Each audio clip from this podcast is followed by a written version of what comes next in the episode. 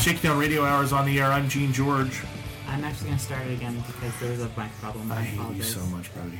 I wasted my good Gene George on you. Absolutely. Okay. Now, can I do it now? Yes. What about now? No. Yes. The Shaky Town Radio Hour is on the air. I am Gene George. I'm Brody Foster Hubbard.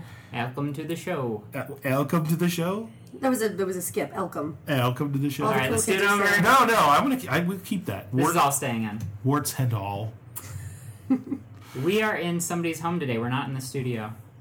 Well, everywhere we go is our studio.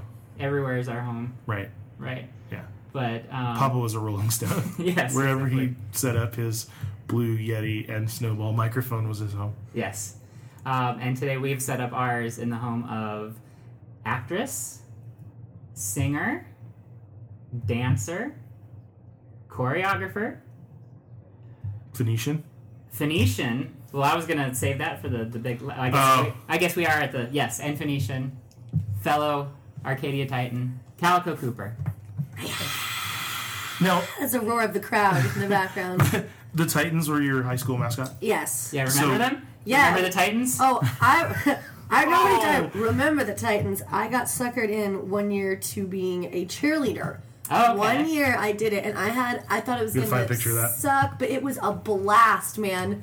Because the Arcadia cheerleaders, well, at least in my grade, weren't you know weren't super uptight or like you know really ridiculous people. Like they got their joke, and I think anybody in life that gets their own joke is fine by me. Right, right, right.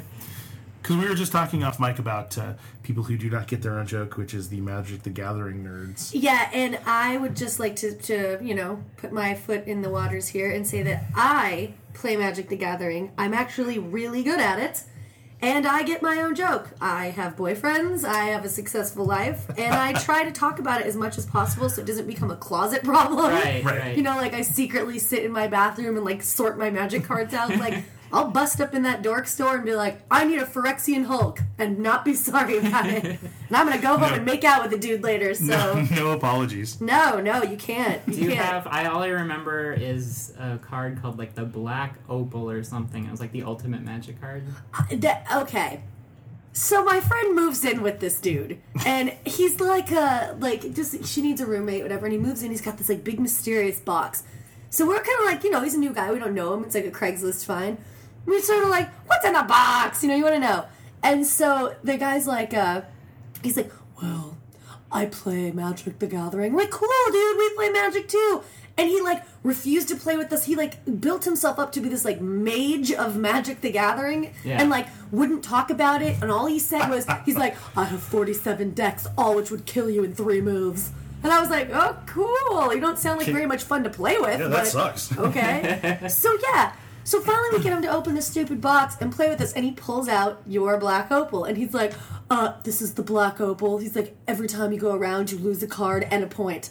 And I was like, alright. And I just happened to have in my hand destroy all enchantments. Boing. So I was like, there. And he, the look on his face, I was like, okay, well, he's gonna make a skin suit out of me. Like, that was pretty much it. Then he moved out a week later. I think it had something to do with the magic. I'm not sure, Probably. but probably. Probably.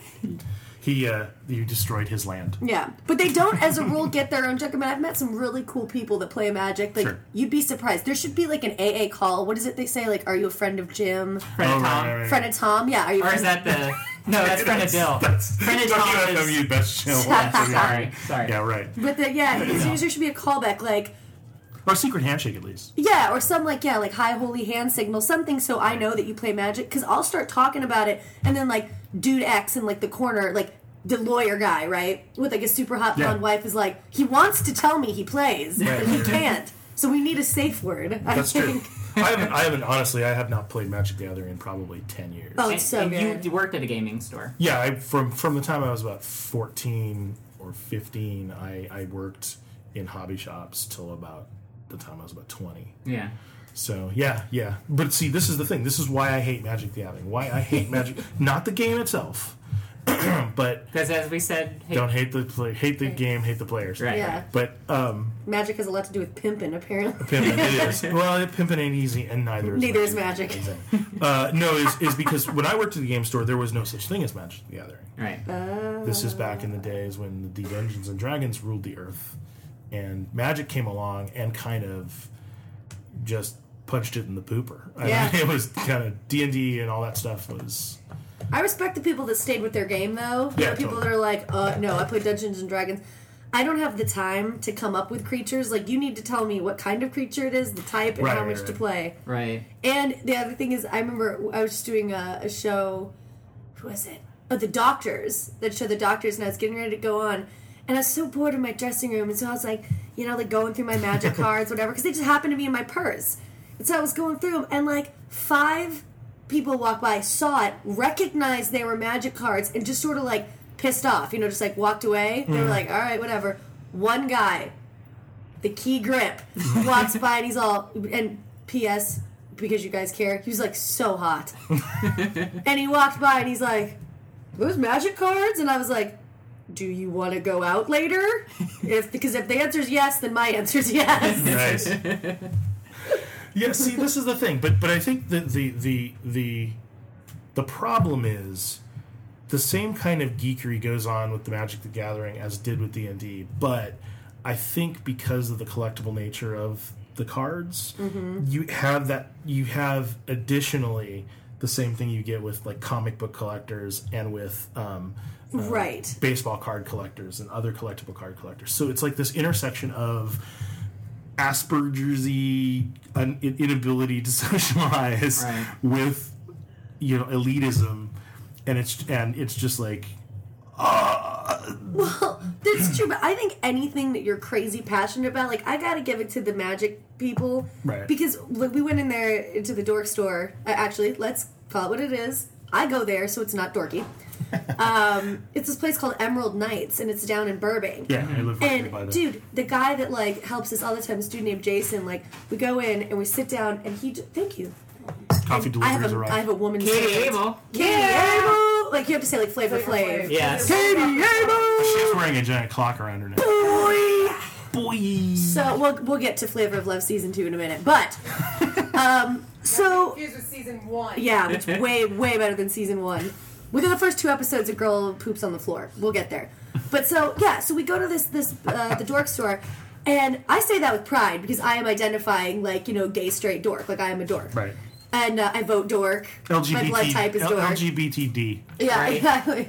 And uh, dude, they're so passionate about their get like their decks. He's like, he's like, uh, this is a Merfolk Sky Sovereign deck, and he's like, and he shows me how to beat people's asses with this thing, and it's great because like there is there's I can't walk around punching people in the face, but if you play Magic, I can certainly be like, die. Right. Yeah. You know what I mean? So it's like it's a very strange thing. I You know, never I'm not thought- going to die, but you just put down a blue land. Yes, I did. uh, P.S. So everybody on the radio knows I am actually sorting my magic cards as we're having this conversation Yes. because later I plan on an ass whooping. my friends are You plan on s- dealing out an ass with dude. My no no no. My friends are so much better Oh, at this okay. than me. I like to play like a game. I'm playing, but they're not playing. Like they have like sweatbands on. Like they're ready to go. They're like those. They're like those poker players. See, I was gonna Yeah. say I can kind of relate to this because I just I'm going to put my recently- sunglasses on that you guys can't see on the podcast. I can't see but your I'm gonna sit there. I'm gonna intentions. sit there and I'm gonna I'm gonna do my poker, my professional poker player face. Maybe you take a picture of it. yeah, Okay, but you sounds try good. and say try and say the words Zathrid Goat Demon with a straight face. I'm putting out my Zathrid Goat Nalathni Demon. dragon. It's not working. The camera. Oh, you suck. Sorry. Uh, here's just like every other piece of technology that I've gotten near the last three weeks is broken down. But I can appreciate this because I played my first like real poker game with people uh, a couple weeks ago. How'd you do? I did good. Um, I, I heard you cleaned out uh, cleaned out a, a, a f- a fairly well known comedian. I, I, I'm not going to name names. I think you and, should. And by fairly well, I mean 30 bucks. I mean, it was a low stakes That's game. more money than But- uh, you had when you began. Yes, it, it was. Um, so yeah, I can imagine the thrill of the game and what cards to you know. I just like winning at anything. Yeah. I mean, like there's, there's a, a thrill of winning at rock paper scissors. I'm like, eat it! I won! ha! Get inside. Oh, All right, Okay, good. Gene's poker face will be on. My papa poker face. Yeah, hat, hat, hat, hat. Um, so let's take you back, Okay. Calico, Gotta go to back in time. Wait, are we are we done with Magic the Gathering? Yeah, I think it's play. we- We've said everything we need to say about it. all right, Okay, good. all right. I got a bunch of cards in my garage. I want to sell. Them. It's fine. Sell or give to me. Uh, mm, well, you know what? There's a lot of land. There, I don't know how much is. This is the so, okay. We're we- back we on Magic the Gathering. We need, to- we need to finish this up because this is a personal thorn in my side. I, I, I didn't play Magic the Gathering for for a long time after it came out Mm-hmm. because a lot of my friends did, and I hated that. And I was actually I was out of town. This is when I was traveling around a lot. Um, and then some of my friends we were wintering over in Colorado, and we started playing. So I would just buy. I, I, I pride myself when I have never bought single cards oh, good for you. So, So you're all booster pack, all booster packs, all um, all and decks. right? Um, I've gotten some like singles and like weird things like magazines. And things, Right, but- right. But, what but magazines are you getting? I need to get these. oh, it's long, long time. Like Duelist, a long time ago. nice. Um, that's the whole Nalathni dragon, me. the Nalathni dragon. But but so I have a, just a shit ton of cards, and and they're all in my garage. But there's like you know, yeah, they're seventy percent land, so Yeah. you just toss those. But but yeah, th- organizing them and knowing what you have. I mean, it's like if you're a comic book collector, you probably know what you have. You can sort by date or by author or by artist or whatever. And you can say, I've got, you know, 150 Spider-Mans, Amazing Spider-Mans from this number to this number, and they're all in basically good condition. As opposed to this, where it's like, ah, I gotta, gotta sort them all. I've got an ass load of magic cards, Yeah, exactly. Yeah, that's really what it comes down to, because I've, I've, a I've, metric crap load of magic I've cards. downloaded some, I've downloaded some little database programs to try and catalog them. Really, you can do that? Oh, sure. God, I love There's this. probably an app for it. Are you hearing this, Katie? I don't know what you're talking about. You get you can download. I don't know Oh, that's what right. you're You don't about. play Magic. That's right. That's it. I'm sorry. Um, Definitely not going to eat a burrito and organize my magic deck. That's not what's happening right now. but yeah, so it's but it, it is kind of like after a while, there's data entry involved. Yeah. You know, it's Right. like not a fun thing. It's the playing the game is fun, but like trying to organize it. If I want to sell them off, I'm like, oh, Right. Let's pretend like when you leave, I'm not gonna go on the internet and look this up. What would I not look up for cataloging Magic cards? oh, um, uh, well, the one I have is an old, old one that I downloaded years ago. It's like Deck Demon and things like that. I- Deck demon? yeah, I could probably, Don't probably- laugh in the kitchen. You know probably what a deck demon is. I could probably look something. up. um, yeah, uh, but yeah, there's there's tons of that stuff. But it's but it's data entry. Who wants to do that? That's no fun. I, I, you know what? I find there's something peaceful about data entry to me. Like I love organizing this because Yeah. my brain is so I'm so right brained and so crazy creative that there's like a weird OCD. Like if I can organize something by color, number, something, it, it's mindless and hmm. brainless. It doesn't excite my right brain at all, but it quiets it hmm. a little bit. So if I have 17 projects going on, I'll alphabetize something Right. you know, or like like my, all my DVDs, I collect D-rated like camcorder horror movies. Nice. Bad, like bad, Bad, bad, not bad. bad. Good. No, bad, like terrible bad. Right, right, I love them. And so, um, You yeah, should hang so- out with my mom. Oh, what? You know where I live? Yep. So she, uh, yeah. So And I live right around the corner from uh, Emerald Knights. Oh, you do? Yeah. Dude, tell them Calico sent you.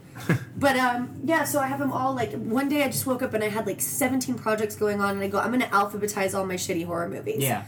Yeah. So it's just, but it was like a sense of accomplishment because when you're artistically, when you're an artistic bent, success is sort of like a, a very airy term. Because what is you know in in the arts like what is success?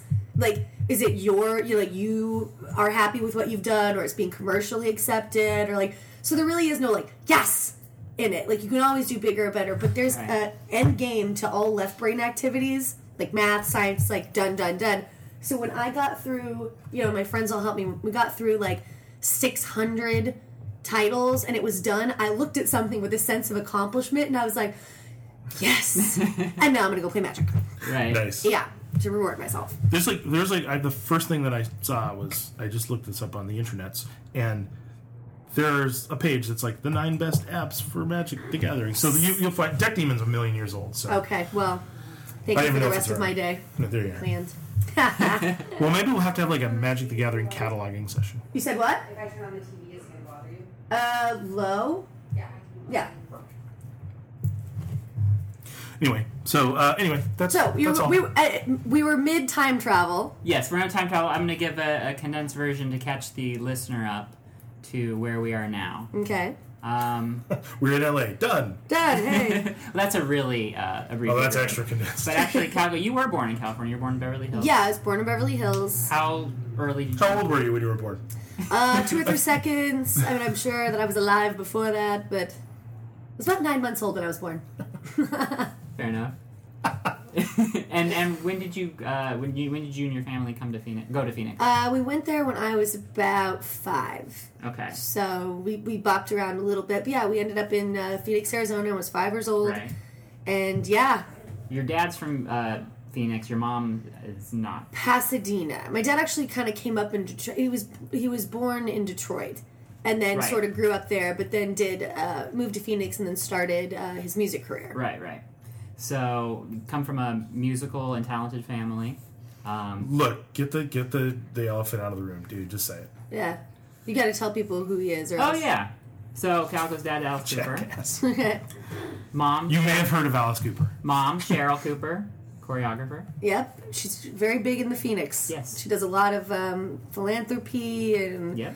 does a lot of like uh, community outreach, and is a very snazzy dresser, if I may add, Yes. to tack on to the end. Brother Dash, Yup, bands. Uh, right now, his current project is uh, Runaway Phoenix. Runaway Phoenix.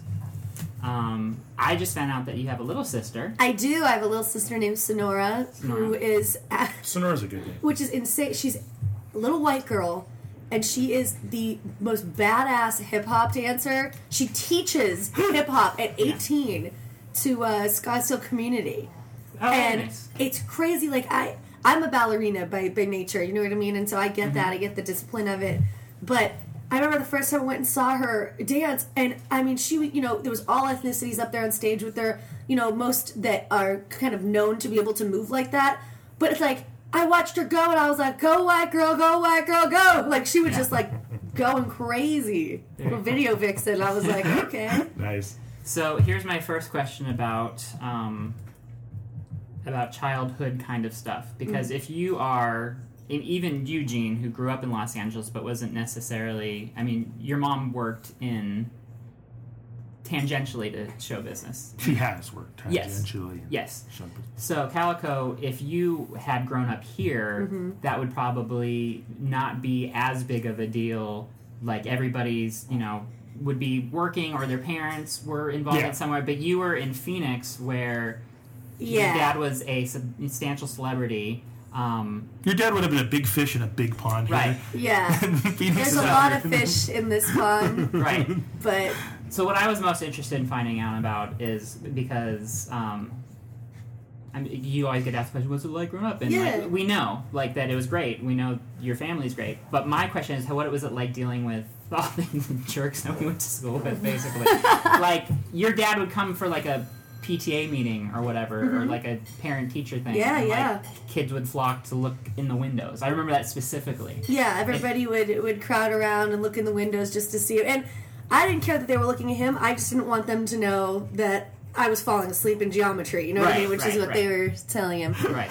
Um, but it was, uh, I think it was really brave of him to sort of because it's safe here. Because like you said, you know, big fish, big pond, whatever. But I mean, he really, a lot of celebrity parents that I know aren't that brave. They'll take, you know, they get the nannies and they get, and there's nothing wrong with that because when you are working all the time, like Yeah. when you're an artist, you don't have a punch in clock nine to five. You know, like a lot of times you have to be away and Right.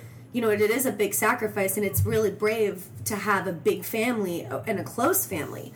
So I think he did the best thing he could do, you know, which was, you know, move to Arizona, and we went to public school. Yeah. Um, went to school with the same kids, you know, from kindergarten all the way to you know high school. Yep, including me and Yeah. including Katie, And who's here. Katie A, who's not organizing her magic cards in the living room. No. I'm not eating a burrito right now. To- and um, She's eating a burrito. yeah, Eating a burrito. The, the, the Katie update. the Katie update. She is eating a burrito. Um, but so yeah, I mean, he would. He was a t-ball coach, Yeah. you know, and he. I think he took it with a lot of dignity and grace because, you know, there would be people that would just come to my brother's t-ball games to just stare at him. Yeah. Yeah. but he wouldn't give them what they wanted which you know he was just like he would sit there and and coach the best of his abilities not perform nothing he was just there to be a t-ball coach Right. Right. you know and uh, he would come to my track meets and he was just there to watch me run Right. you know and he was really involved like my mom did um she's uh infamous for running the hopi variety show Yes, that's how I met her. That's how- That's yeah. how I met you. Yes, that's right. And I have the strangest memory of you leaving my house. It's this the weirdest thing. I remember the MCs. he, he was an MC, weren't you? Yes. Yeah, and you came. I was like, "Am I making this up?" And I remember everybody's over at the Well, your house. story might be better than reality. Yeah, so go just ahead. yeah, pause reality. I'm just gonna tell a story.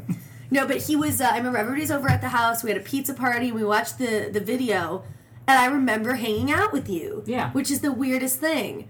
And uh, yeah, I because I, picture, remember the Brody, other. I picture Brody with the beard. No, Even though I know he Oh, didn't have it. He was the yeah. We see this little like you know little boy haircut and everything Yep. like that. Little boy. But I This is the part I was nervous about. yeah, the other MCs. we gotta find a picture. the other MCs. I remember they were cool, but like they weren't super friendly. And so I remember Yes. the two of us hung out, and I was like, "That's my friend. We're gonna hang out." Yeah. So yeah, and I remember that. And then um, so anyway, so she's notorious for doing this Hopi variety show thing, and uh, I got my first kiss from a girl at the- your You- house. you did Yes, I did. at my house At your house. Christy Blair. Christy Blair. Yep. Oh my goodness. Also- She here, okay. Swore me to never tell anybody. Dude, you just broke your vow. Oh well. Oh dude. Oh my god. I kind of think your mom put her up to it, actually. The, I the kiss, not the swearing. yeah. she saw you two kissing and was like, "You must tell no one." this never will leave the Casa de Cooper ever. So a hex be on you. But so no, uh, that's really Yeah. interesting. No, it was your mom and you were the nicest people I think to me at that school, which is why I left midway through sixth grade to go to Devon. Yeah. It was not. I did not have a pleasant grade school experience. no, I remember everybody was kind of kind of crappy. Yeah. You know what I mean? But Yeah. I remember recognizing that The school was great. The the parents were great. The talent show was kids great. Kids are terrible though. the kids were terrible. but and I, I what just did they do to you? They just were. You know, it was it like some sort of S.E. Hinton novel thing going on. Were you exactly. persecuted? I'm Yeah. pony boy in this scenario. you are you totally. But I remember as a kid. I mean, I'm not that much younger. and by pony boy, you mean a person who has a fetish for dressing up like a yeah, Exactly. Okay. That's my magic. The it's your gathering. handle. That's your magic the Gathering. Everybody has their Magic the Gathering. That's yours. But um, yeah, I remember as a kid recognizing and re- and being like, these people are not being nice to him, and I could I couldn't understand why, and so that's why I remember being like, this guy's my friend. Yeah. Eh, because I I had a similar experience. I went to Arcadia and had a great time. Everybody Right. was cool to me. And we'll explain this. We went to an elementary school that fed into the junior high, that fed into the high school. So there's like a. Tra- I mean, I don't know that that's probably common in a lot of places, but Yeah, specifically in our part of town, it was only the one Very high school small. and the one Yeah. junior high and the one high school. Yeah, that's pretty common. Okay. Is it okay? Well, you know, Yeah, our point you- of reference is If you went to or junior high in Vegas, then you would probably be going to Valley High Right. in Vegas. right. Yeah. but we had this tiny little school and um, so as we were kind of coming up uh, you know same people whatever and i had a great time i mean i wasn't it was weird like you would figure that i would be like like crazy popular but i i wasn't involved That- that- that- yeah, absolutely. I wasn't involved in the school thing. Like I, I know I had to go, and I liked the kids because they were respectful. Mm-hmm. You were nice to me. obliged. You were I was obliged obliged, to go. basically. Yeah, if I wanted to move to LA and start being an actor, I had to get out of there. so uh, with a piece of paper. So I, uh, yeah, I just sort you of. need to do that to your actor. Well, well, you're forgetting that I have very supportive but very old-fashioned parents. Yeah, parents no, you do have to. that weren't like, yeah, go to LA when you're 16 and have a nice time. They were like, that's funny. Where's your diploma? I was like, oh. So, but basically, like, yeah, you know, the school was great. Everybody was cool. But I had to take one year and go to a private school. So I went to a private school for one year, and I went from being like super like you know well liked and having a nice high school experience. You know, I was in all kinds of like teams and whatever. I go to this private school, and it was like one of those like can't hardly wait movies. Yeah. I showed up and everybody had gone to grade school all the way up through high school together and nobody would speak to me. The new girl. Yeah, but it was like I did I thought that only existed in like, you know, like silly teenage novels. Right. I was like there's no way that this is really happening. But but you also have to understand by this point I'd already gone on four world tours. So I was a full-grown adult Right, right, right. and I could not understand why. You know, I showed up at school with my backpack and I was like, "Hey, you know, Let's get to work, people. I'm not like really hard to like. I mean, like I'm definitely an acquired taste, but so I, I showed up and I, I was like, hey, you know, I'm talking to people in class, and they're like, eh. and would just sort of like turn around, and I'm going, is it? Am I? What's go? Why? Like I'm not like horrible to look at. I'm pretty funny, you know. And I was just like, man. So picture me at 15, 16 years old, and I was in the bathroom eating my lunch with my feet up so nobody knew I was in there because nobody would make, not even invite me to sit, because I don't care if you invite me, but they wouldn't make room Yeah. for me to sit down. I and I was start, like, if were it I, I would start throwing elbows. yeah, I'd be like, I "Move." honestly would start throwing elbows. But I'm, I'm a slight woman. and elbows are pointy. yes, they are. There's a lot of soft targets. You can smack people with your elbows. Exactly. Any, anywhere in the jugular area. Yeah, but throat, I mean, temple. it was a super great learning experience and i you know i i try and tell my sister about this too 'cause she had you know the the hard times in high school also but i say to anybody that's you know got a little sister a little brother or themselves you know are going through it it's like it doesn't matter who you are and it doesn't matter if you're tall fat skinny short zits if you're socially awkward there is a place where people won't accept you. And i didn't think that place exi- existed because i you know got along with so many people. And this school there was just i could not crack any co- i couldn't make any friends. Yeah. and i was really frustrated. How many kids in the school? that school there was about 2000 it was a Oh, so very, it was a- s- yeah it was a very strict christian school. And, and man i back the christianity like i'm all about it. My parents are, are very you know christian. And i'm you know and myself just trying to find religiously where like where i fit. But that's a great place to be. You know what i mean? Like i'm just trying to figure out what what works for me and what i believe in. But this school i went for academic purposes because i wanted to get into ucla and I, they I, they didn't offer enough courses at the public school. So i had to take Right, zero right, hour right, and after school and all the stuff that they offered.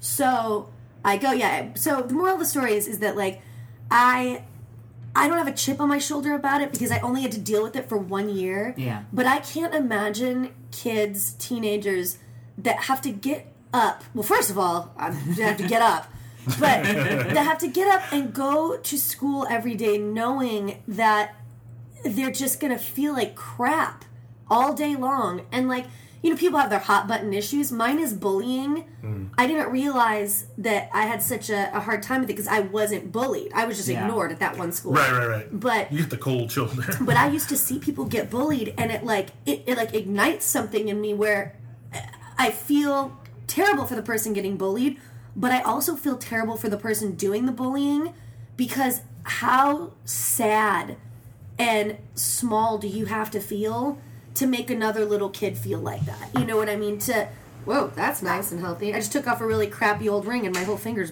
black.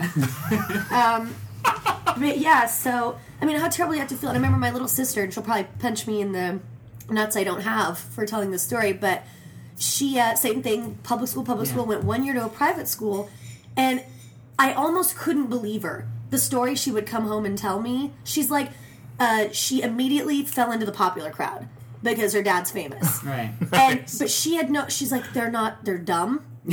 She's like they don't have anything to talk about. And she's like they think i'm shy. She's not shy. She just didn't have anything to say to them.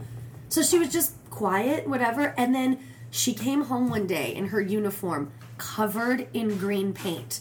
And i lived here and because i'm significantly older than she is and my mom called me and she doesn't like her older brother my little brother dash is you know very peaceful like christian man. I mean he'll bust some skulls if he has to but you know like it's just not as bad. He's not that older brother. I'm that older brother. Nice. Yeah. and so she comes home covered in green paint. My mom says what happened to you?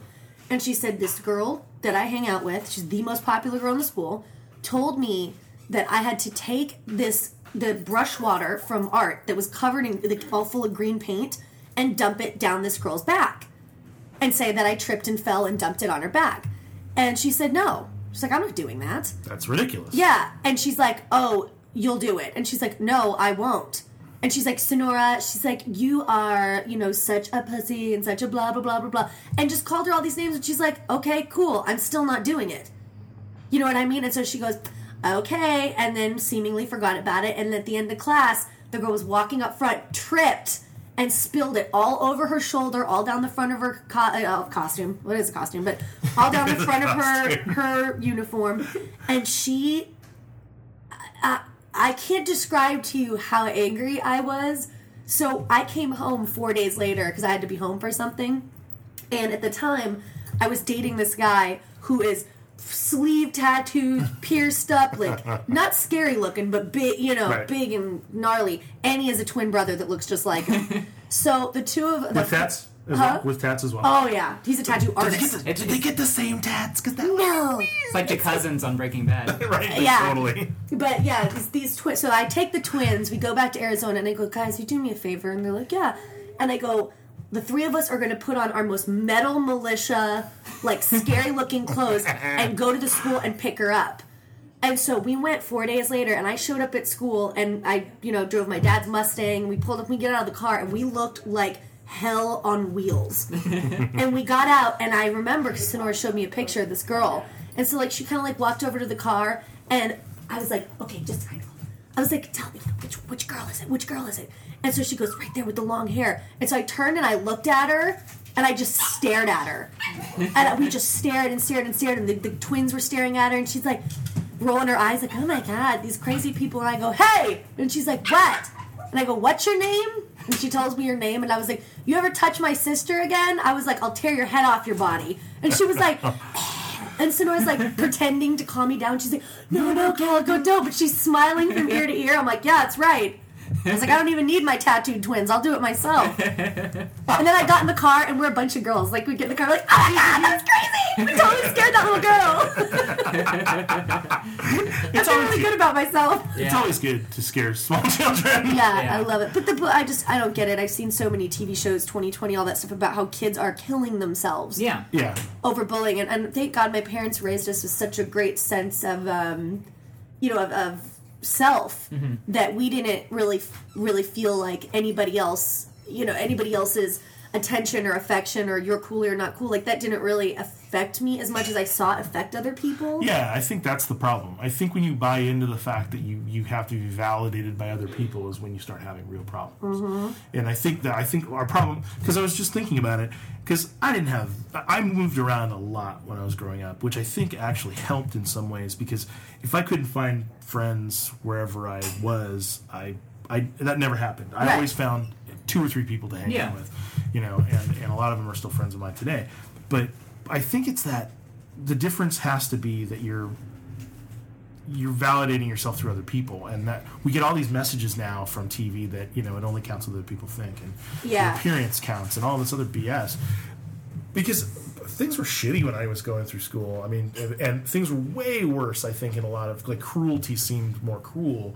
But I don't know it just didn't seem to I don't remember any kids killing themselves or shooting a bunch of people or stabbing people. Yeah, you'd go home and we be would all bummed out. But Yeah, yeah, we'd have fights and stuff, but you know, nobody pulled a gun on anybody or tried to blow the school up or do anything. No, because like that's that. stuff you only saw on TV. Like you don't really do that. But we weren't delusional, you know. Yeah, Yeah, because we were we were the generation Calico and I right before Columbine. right. Yeah, like So- that wasn't even a, a blip on the radar. Like that can't happen.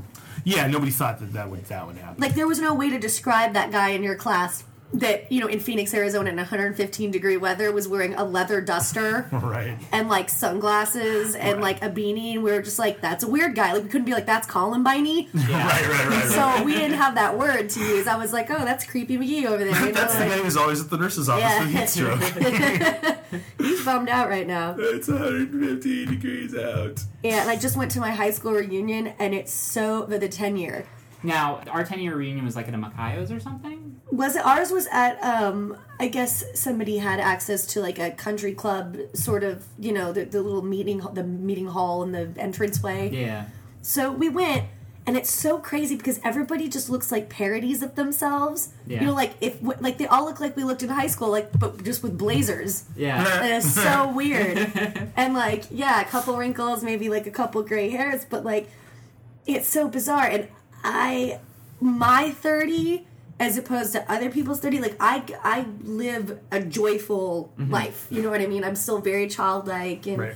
you know, but I mean, I have the responsibilities of an adult and everything like that, but I also choose to not partake in like the whole like oh i'm gonna pull my hair out over this you know what i mean it's just like it's just like it was in high school life is a giant high school you're just like oh that sucks there's still gossip there's Oh, still totally. yeah oh Yeah, yeah, totally totally. see even when you just said that it's like that's, oh Well, it's true. totally It's absolutely. no it is and even in the workplace it's like gossip mills and Even Calico in the podcast little mini universe, there's gossip. Yeah. i love it Dude, Brody totally wants to fight another podcaster. yeah He's totally gonna meet him outside school. I'm gonna meet you out by the bike racks. yeah meet me behind the rainbow room I'm gonna Yeah. beat you up. Sheesh. But um, yeah, but but it is like that. And uh, uh, what was I talking about? I was looking at a Reunion. magic card. Oh yeah, the reunion. So there was people that like were so wasted, and like I tried to keep it classy, San Diego, and like you know I'm not sure how I did, but how'd I do? Uh, I think we did awesome. Yeah. Oh, by the way, everyone thought we were gay. Yeah. It was the funniest thing because everyone else is married with kids. Right, right. And so I I, have two dogs. yeah, we because I live with my friend and we rescued two dogs together. So therefore, I I, think that technically makes you lesbian. do- it does. We are the Yeah. lesbos. Do you have, either of you have a pickup truck or a Subaru? No. no, Oh well, all right then. we're just shy. So two out of three. Oh, that, yeah, we meet all the other criteria. But uh, so yeah, everybody else had like you know their boyfriends or husbands with them, and it just so happened that at the time I was recently single, she was recently single, and we lived together. So we're like, why don't we just go? Yeah. So you could tell everybody's questions were bent towards us in quotes. Right, right, right. They're like, so you guys, how are you? They're like, you live together? And we're like, yeah. But like, oh god. so then your so then your defensive nature about the Yeah, relationship and it's like then doth probably I sealed the deal. Probably of sealed sealed the deal. It did. It Wow, did. they're kind of like mean lesbians. yeah, God, aggro lesbians, and I, and but yeah, some people were great. People I didn't talk to really in high school, not because I didn't like them, I just didn't have an opportunity. yeah, and then you get to talk to them at the reunion. and they're great Yeah, people, and absolutely. And I just thought of the comedy of the groupings because nobody hung out with the people they hung out with in high school. Like Right. the people talking was like some girl that like smoked a bunch of weed in high school, and me and Katie, and then like this guy that was a track star, and then you know one of the girls on the math team, and then like you know like Queen popularity. We're all together. and We're like. Did you see the new Mortal Kombat movie? It was awesome. You know what I mean? Like, it's the stuff you talk about and have in common. It's just, yeah, it was a really awesome experience to see everyone and their adultness. yeah. Right, people grown up, but that's that's the thing. It was I, I, I honestly I I did not go to my ten year and I did not go to my twenty year, which was a couple years ago. I say go. It's really old. She's really old. Yeah, no, I say go. kidding. It's such a great. You I think do you'll feel hate very it? very old though. Oh, you do? Yeah, I do. Don't feel old. This last trip to Vegas made me feel old. Yeah. Yeah. I just turned 30 and I can't deal with it. I went to Vegas with my mother and a couple of my friends, and she could stay up later than I could. Yeah. Like, I was done after, like, you know. Well, I can stay up late. No, there was other reasons. Oh. And Gene, I make fun. I'm I'm at like 15 years since I graduated, so I'm right behind. I'm right, right, right behind you. Right. If you're old, I'm old. Yes. God, you guys are old. Oh, old dude.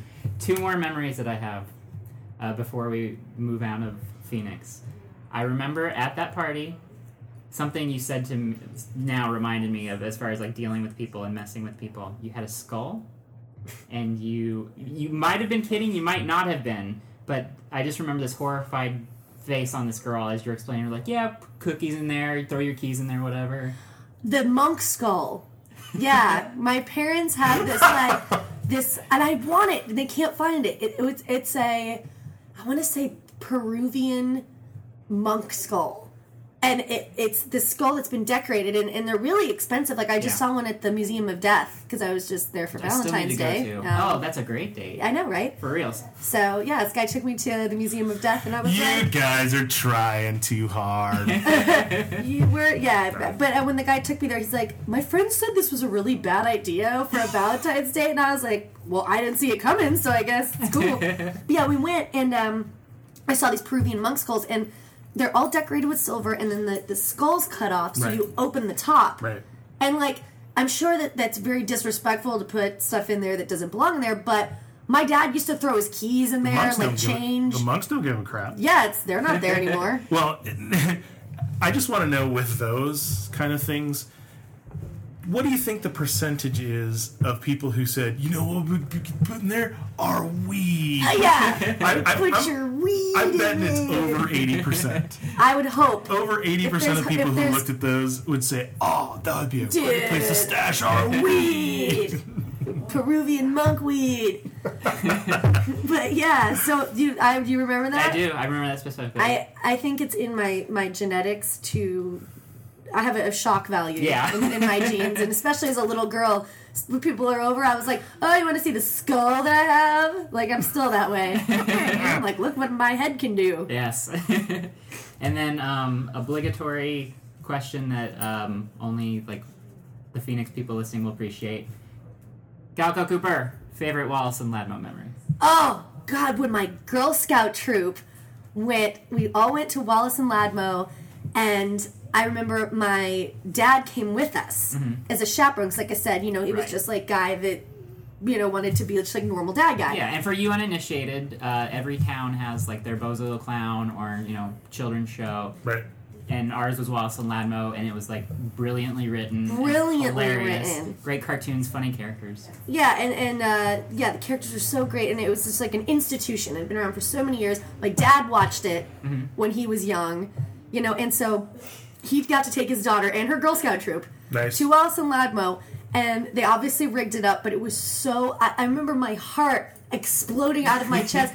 They went to go reach in the hat for who got the Ladmo bag, and for those of you who don't know, Ladmo bag is a grocery bag that says Ladmo bag on the front of it, and it was filled with like dollar store like toys, candy, but like you just you didn't know what was in it. Yeah. It was so exciting, and so he reached in and like Wallace would pull it out, and he goes, "All right," he's like, "Row ten, seat five. and so like you can find this on YouTube, by the way. Yeah. and he like goes and like and like looking around and they go row 10 seat 5 it's Alice Cooper and my dad gets up like a little kid and takes the bag and is like ah! and I remember not knowing it was rigged Right. I did not know it was rigged and I thought I've never looked at him as such a hero. And I, I'm like, you won the Ladmo It's, bag. and I say this with no hyperbole and honor, not unlike the Nobel Prize. Yeah. Oh no, it was it, to, to. Phoenicians. It absolutely was, and I just like I was reverent of my father for the rest of the day, and I was like. Can I look in your Ladmo bag? and he's like, Yep, but all that candy and the toys are mine, all of them. Mm. and I was like, No, no, I, I don't want them. I just want to see the wonders of the I want- universe I that want to there. be in the presence of the Ladmo bag. Yeah, and he put it up. I remember it was up on a counter where I couldn't reach, and I would just stare at it and be like, "It's in my house." It was like the cup of Christ in my house. He didn't have like a special niche created with No, yeah, it was next to the Spotlights. Peruvian monk skull on the thing. Yeah. But I just look at it, and then like every now and then he'd reach out and like take out a toy or a candy, and he's like, "Do you want some of this?" I'm like.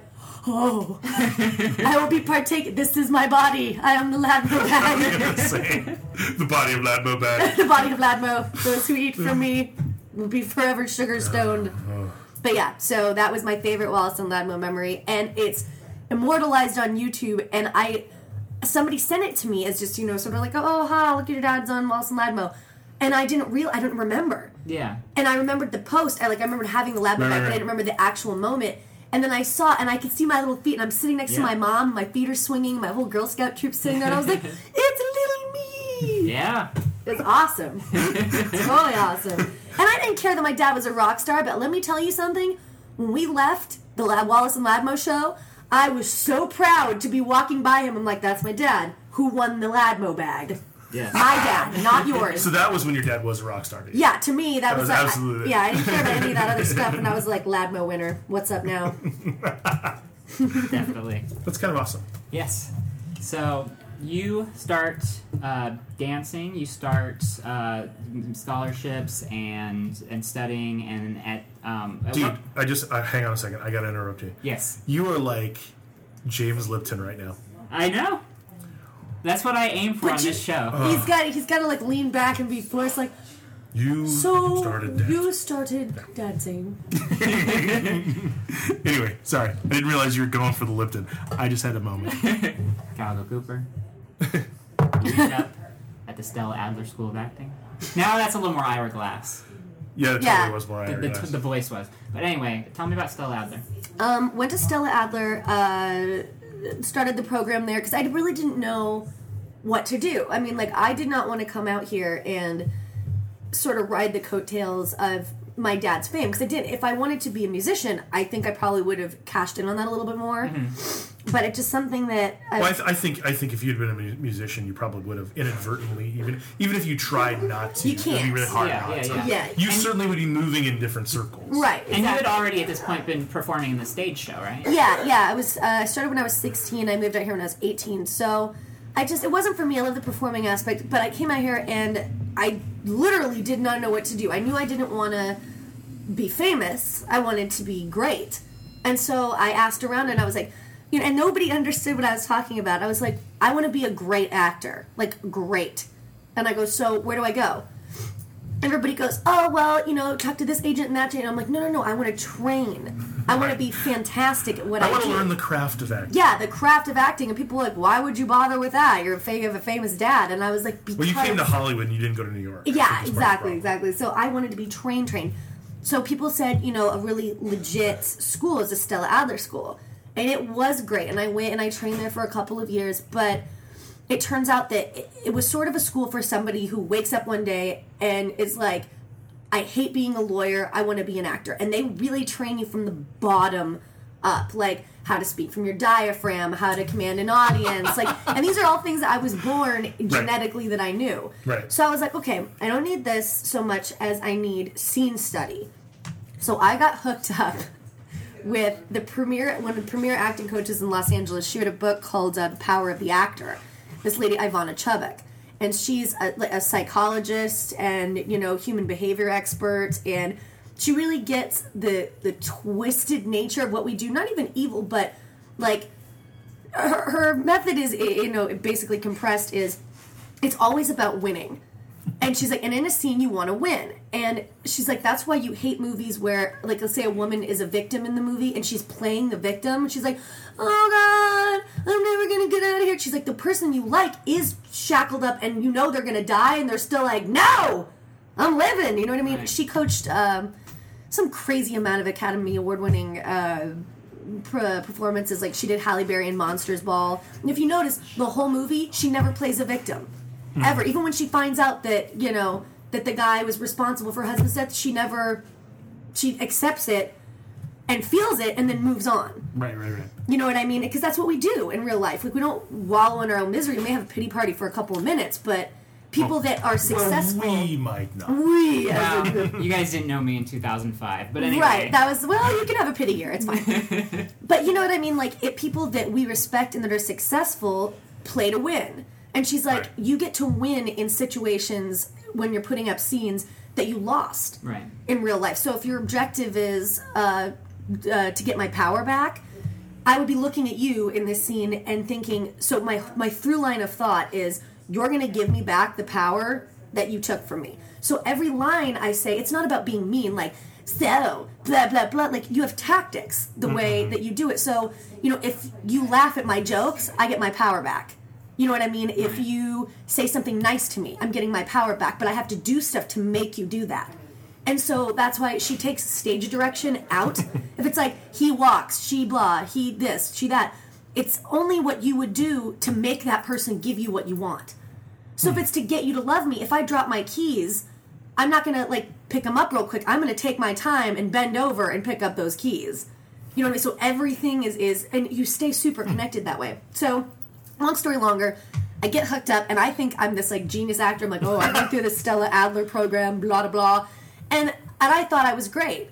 And so I go to her school, and everybody has this reverence for her because she tears you new assholes. Like, I went and I audited the class, and I was like, I don't want to do this because she's not mean for mean's sake. She's mean to make you do things to Right. to shake you out of your everything's fine, everything's fine.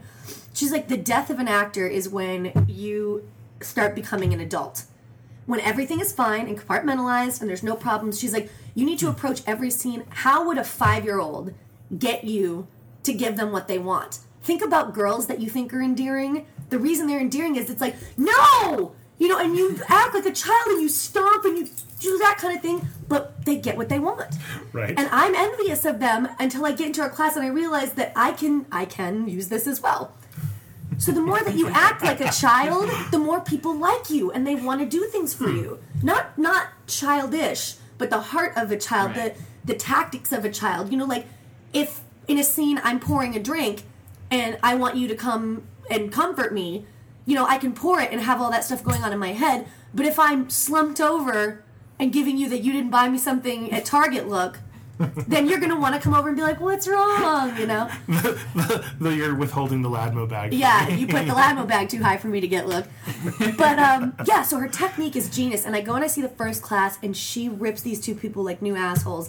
And I left, and I was like, oh, like I was terrified. Yeah. And so, and she seemed like this, you know, this character, like somebody that I was just like, oh, she could make lightning come down from the skies.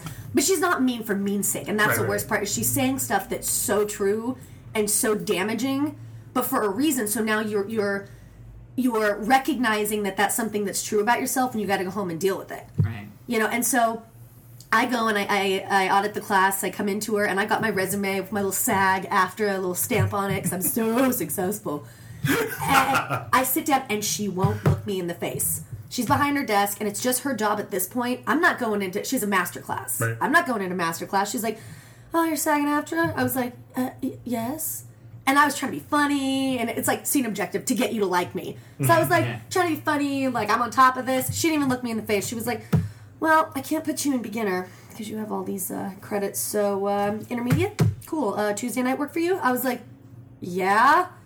And so I went through intermediate, advanced, and about a year and a half ago, I got into her master class, got to know her as a human being, the coolest, most open, not open like you know people tell you too much. Right. She has these stories about growing up and about like you know her life, whatever like that, that are so intense, but she's very open about it. So she's like, um, you know, my mother, I didn't realize uh, when I was a kid was very abusive.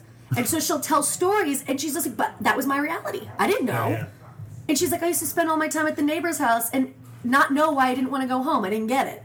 You know, and then she's like, and my younger brother is mentally retarded, and this is how he deals with things. And she's like, he gets what he wants because he knows that people give him what he wants if he plays up his retardation. Right. Right. And she's like, and we all do it. All of us do it. She's like, we know what our what our crutch is, and we go, oh, like, oh, you know. And she's like, but you're doing it with the objective of, I, I want you to help me. I want you to like me. I want you to, you know, Right. whatever.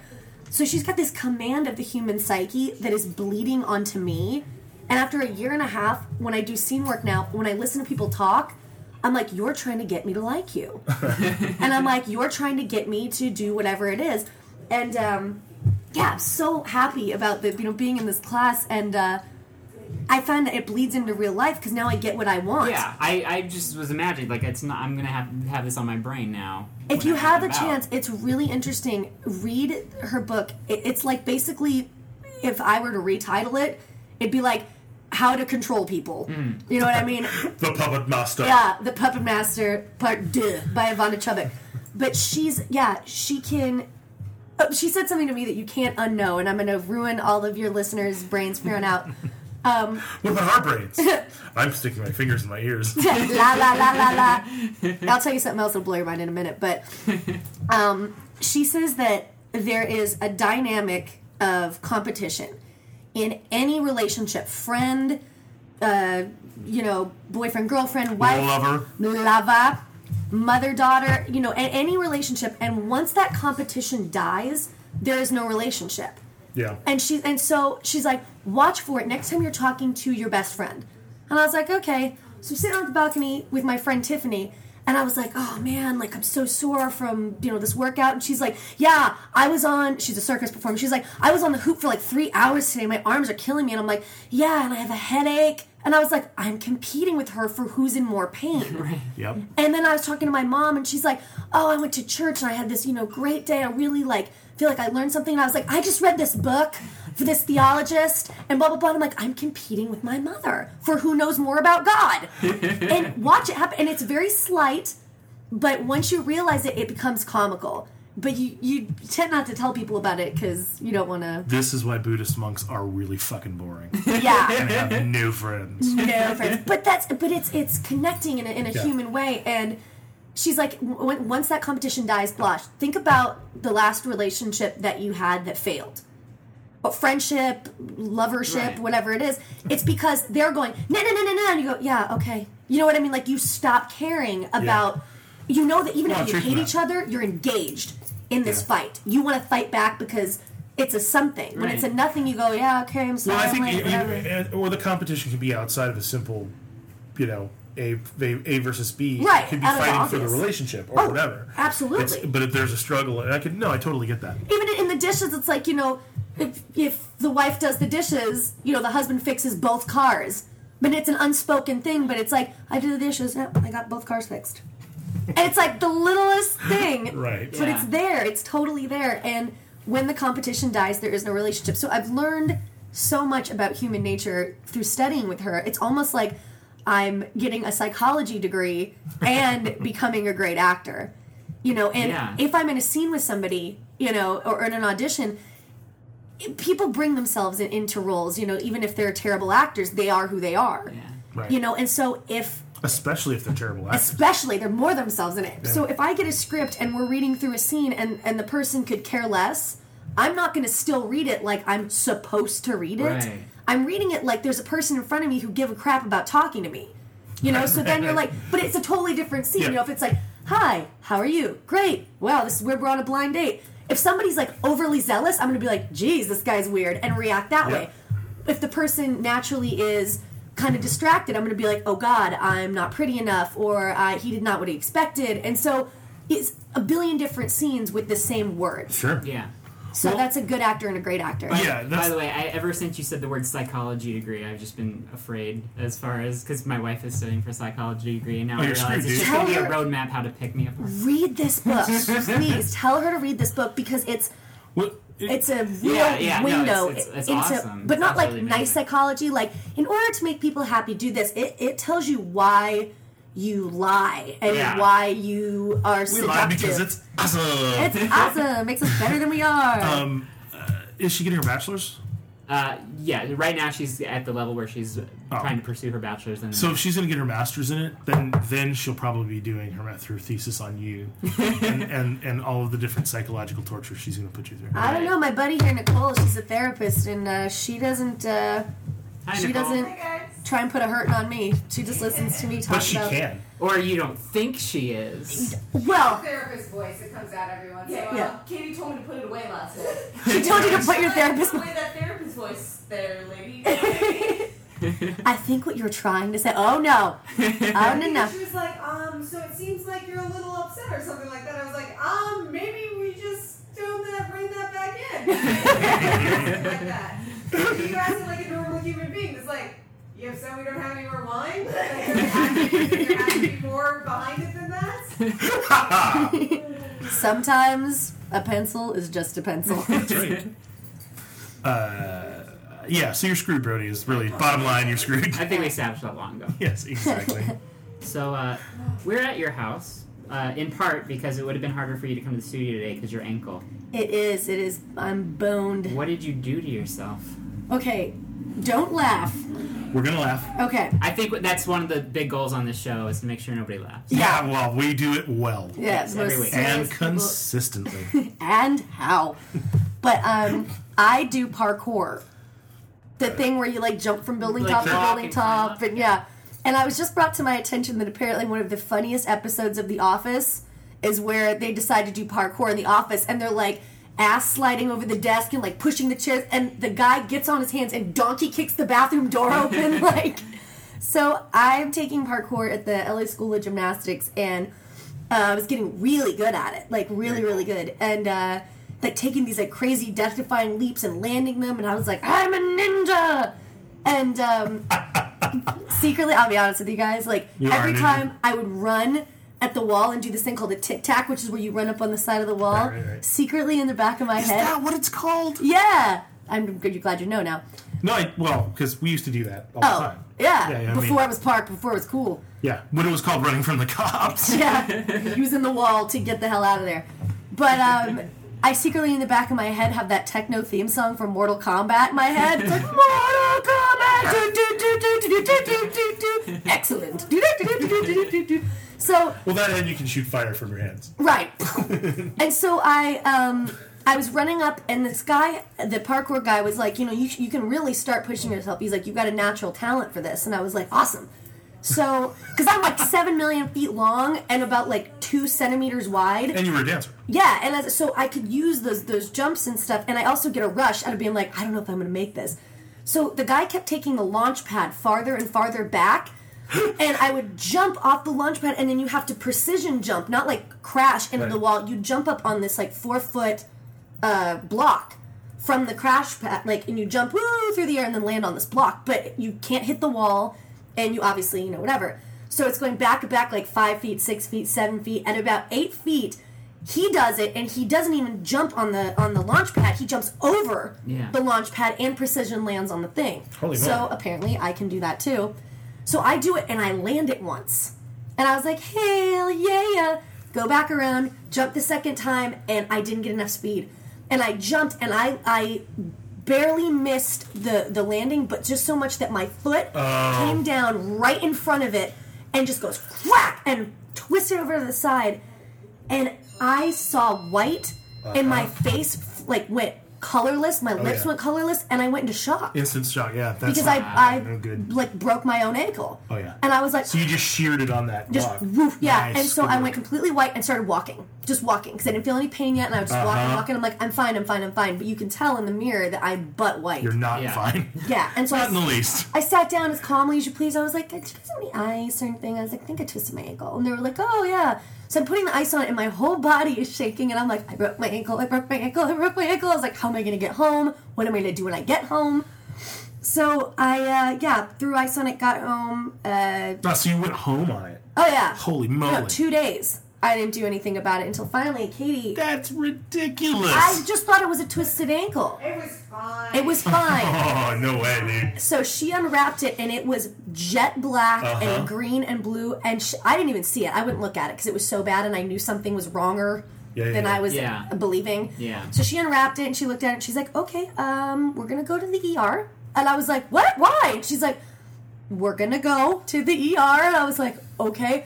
So we packed it up. Katie, Nicole, me, and my brother's wife. nice. we were watching uh, Flavor of Love. So we pull it all together and we're like, all right, here we go. Go to the ER, and I freak out. I hate doctors. I hate the ER. I can't even stand going in for like you know sinus infections. Like somehow in my brain, you are gonna try and give me surgery. Right. So I'm crying like a baby. I'm like, oh my god, thing. And we get there and blah blah blah. And my friends keep going, well, you know what? At least you're gonna get some great painkillers. You're gonna get painkillers. And I was like, okay, I can pull it together for that. You know what I mean? and so I get there. The guy pokes and prods and X-rays, and he goes, it's really swollen. Pause in the medical advancements we've had in this century, like nanobots and things like that, you're trying to tell me I don't think we have nanobots. that you know about. Um, yeah. Uh, yeah. I know some people who know some people who may or may not have created nanobots already. But Well, um, but I know a lot of people. But so I uh, I go in there and the guy goes, "Oh yeah, you know it's really swollen and uh, you know I don't see a break." And I'm like, "What does that have to do with anything?" Apparently, X ray can't see through swelling. Oh. well, I think well, I think part of it is is if if the one of the reasons you have swelling is to hold stuff together. Together. So I think it, it may very well be that you And- can't see the break clearly if things are. You basically take a broken pencil and you shove it together. You can't see so the you break. Can't see the break. Right. Right. And so well, that would make a lot of sense because the more the swelling goes down, the more I'm like, oh shit. Yeah, because you know things what I are mean? actually grinding. It together. sucks. Yeah. So he looks, he goes, "Ah, it's so swollen. He's like, but I, I can't see a break. And, it- and I said, but even if it is broken, we can't hard cast it. It's not going to do you any good. Yeah. Yeah. And I was like, if it was your foot, that's one thing. He's like, but it's the ankle. Yeah. And I was like, okay, well, you know, whatever. So I get this air cast to get all this other stuff going. And uh, he goes, okay. And I'm like, well, here's the good part, right? I'm going to get this prescription for some awesome painkillers. So he writes out the script and gives it to me. He's like, well, here's 50, 800 milligram ibuprofen. Call it a script. Yeah, because I'm a drug dealer, dude. You know, if- you can tell people. If it's on a physical piece of paper, it's a script. yeah, Yeah, it's a I script, mean, yeah. One of those things where That I've never said script before in my life until right now. Um, but the deal is, is they, uh, he writes out this prescription. Thank you. Yes. And, um, prescription because you're not getting script. Because I'm not getting scripts. And you can also tell them people take a lot of pills because they don't say take pills, they say eat pills. right, right. That's how you I'm tell pills. if your friend is a drug addict or not. They're like, yeah, I ate a bunch of pills today. I ate some Vicodin. You're like, would you put like garlic salt on it? I don't understand. But oh, so, I no, oh no, no, no, never. Only on per- only on Percocet. Right. But so they uh, uh they give me these these 800 milligram whatever's, and I was like, I didn't want to straight up be like, yo, this is gonna hurt a little more than 800 milligram aspirin. Yeah. Right. And- I'm not doing drug seeking behavior by making my own ankle swollen to five times Exactly, size. exactly. But I still felt a bit, a bit lecherous and a bit druggy about asking. But I was like, you know what, I gotta ask. So I was like, um, what happens hypothetically if I go home and this doesn't kill the pain? kill pain, get it? Like that's the root Right, word. The painkillers. Yeah, and he's like, "Oh, well, um, you'd have to call your doctor." He's like, "I'm just uh, uh, intern." He's like, "I can't prescribe, Right. you know, narcotics." Yeah. And I was like, "Why the hell am I here?" Basically, you just told me that my ankles hurt, and here's some aspirin. Yeah. Yeah. I was like, "I knew that before I came here." Yeah. but I did feel better. And you could have and you could have taken, you know, four regular strength ibuprofen. Exactly. but it didn't cost me anything. I have good insurance, whatever. But so I called my doctor, and she's so cool. I was like, listen, I busted myself bad, and I was like, I just need, and I asked for the minimal amount. I was like, like five days worth of something. I don't care what it is. Because I legitimately wanted it for pain reasons. Yeah. And so she goes, okay, no problem. You know, she's like, but I'm going to need you to bring your x-rays just so I can see, you know, that you went to the doctor and everything like that. I go, oh, absolutely. Actually, they're right there. And I go, I yeah saw the radiology unit. to Yeah. radiology Yep. department. I have one of those in the basement, the radiology department. but um, it's right next to my magic table. You can X-ray the uh, monk skull to see the And- weeds Yes, the the weed nanobot that's in there. and the nanobot factory. There's a lot going on here in Echo Park. Just saying. But um, so yeah, so she's like, bring it in and, and blah blah blah. And so I go to Walgreens and I pick up the prescription, and you know when a bartender is really generous with a shot and like fills it so it's overflowing, and you're like, right. "Oh, thank you," and like trying to get it. I opened the bottle and pills like exploded Sweet. out of it. There was like seven million of them, and I was like, I'm not trying to start my own drug cartel. I was like, I'm just trying to make my ankle feel better. Side note, I can't take an entire what is it? Vicodin. Vic- I always say Xanax, but that's never going to be what it is. Xanax is uh, All painkillers are all Xanax to me. I'm like, oh yeah, it's probably on And Xanax. Xanax isn't even a painkiller. I- so you're just you're, maybe you don't eat pills and scripts. Yeah, Maybe that's not what's going on. Walter, you are out of your element. and so I, uh, yeah, so I have this script for Xanax, and uh, So you're eating your Xanax. I'm eating my Xanax that I got a script for, and um, I I can't take a whole one, and I didn't know that, like, because I only ever took half, and I, it did enough to like, so I didn't Right. feel any pain. I took a whole one and took a nap, and then couldn't speak for three hours. They're all like, "Hey, Calico, blah blah blah," and in my head I was going, "Yeah, we could go there," and what really was, I was staring at them going. "Uh," and I could not pull it together. I was stoned for like five hours because my tiny little body couldn't take the whole thing. Yeah. And so I just said, and my ankle still hurt. And I remember being like, this sucks. like, this didn't work. So Yeah. kids don't do drugs. Yeah, don't. Don't eat pills. Don't eat pills. Script or no Even if script. you have a script. Oh Let the man. nanobots fix it. Well, see, that's the thing about most painkillers is they work basically on the principle of you're still in pain, but you just don't care about it. Yeah, Yeah. that's stupid. Why can't we find something that works? Well, I mean, some things do block the pain, but it's but most opiates are like 'cause this is why I'll never. We talked about this in the I think in the last show. I'll never be a heroin addict because it doesn't really do anything to me. It just makes me kind of warm and sleepy. If I wanted to do that, I could just have a cup of hot cocoa and relax by my TV. like okay, Opiates are the funniest thing too because like you can tell when somebody's on opiates because like I have this stuff called uh, Ultram, and I take it for the lady times, and so I have a prescription for I have a script for it, so it's legit. But um, sometimes I take it when I'm not sick. I'll admit it. well, to be you know in your defense, yeah. all the times that you experience are lady times. Thank you. I was saying. having a lady time, and yeah. We call it Tuesday. Yeah. so I was having a Tuesday, and I took it, and I always just only took it when I was in pain. So I realized that, like, I was driving my car, and I go, I really need to thank my parents for getting me this car. I was like, that was really generous of them. and I start getting like captain gratitude, and I start calling up family members. I'm like, I miss you. I mean, from my heart. and I like cleaned the whole house, told everybody I loved them and missed them, was like really proactive and like stuff that I don't want to do when I'm not having lady times. Yeah. Now taking drugs is lady times. Lady times. And uh and yeah, and like I, my mom was just like, "It's so good to hear from you," and I'm like, "Mom, I am in such a good place right now." Like, I didn't know that I was being It was the drugs talking. Yeah. and the next morning I woke up and I was like, "Ah," like back to normal, Calico. Did I call you up and was, was I nice to you? Yeah. I take it all back. Take it all back. Rewind. And so yeah, and like my friends were calling me all day. They're like, "Oh, you know, we've made plans for lunch today." I'm like, "Go f yourself. have lunch with you. I'm busy being miserable here." So that was my my drug experience. Well, that's as as far as they go. That's pretty awesome. Yeah, it's pretty rad. Yeah, you didn't you didn't you did it right. Thanks. We try. No problem. Hi, this is Beth Grant, and sometimes I doubt your commitment to Shaky Town Radio. Get with it. Scalpa, you've done some music. Uh, you've not only sung on some of your father's albums.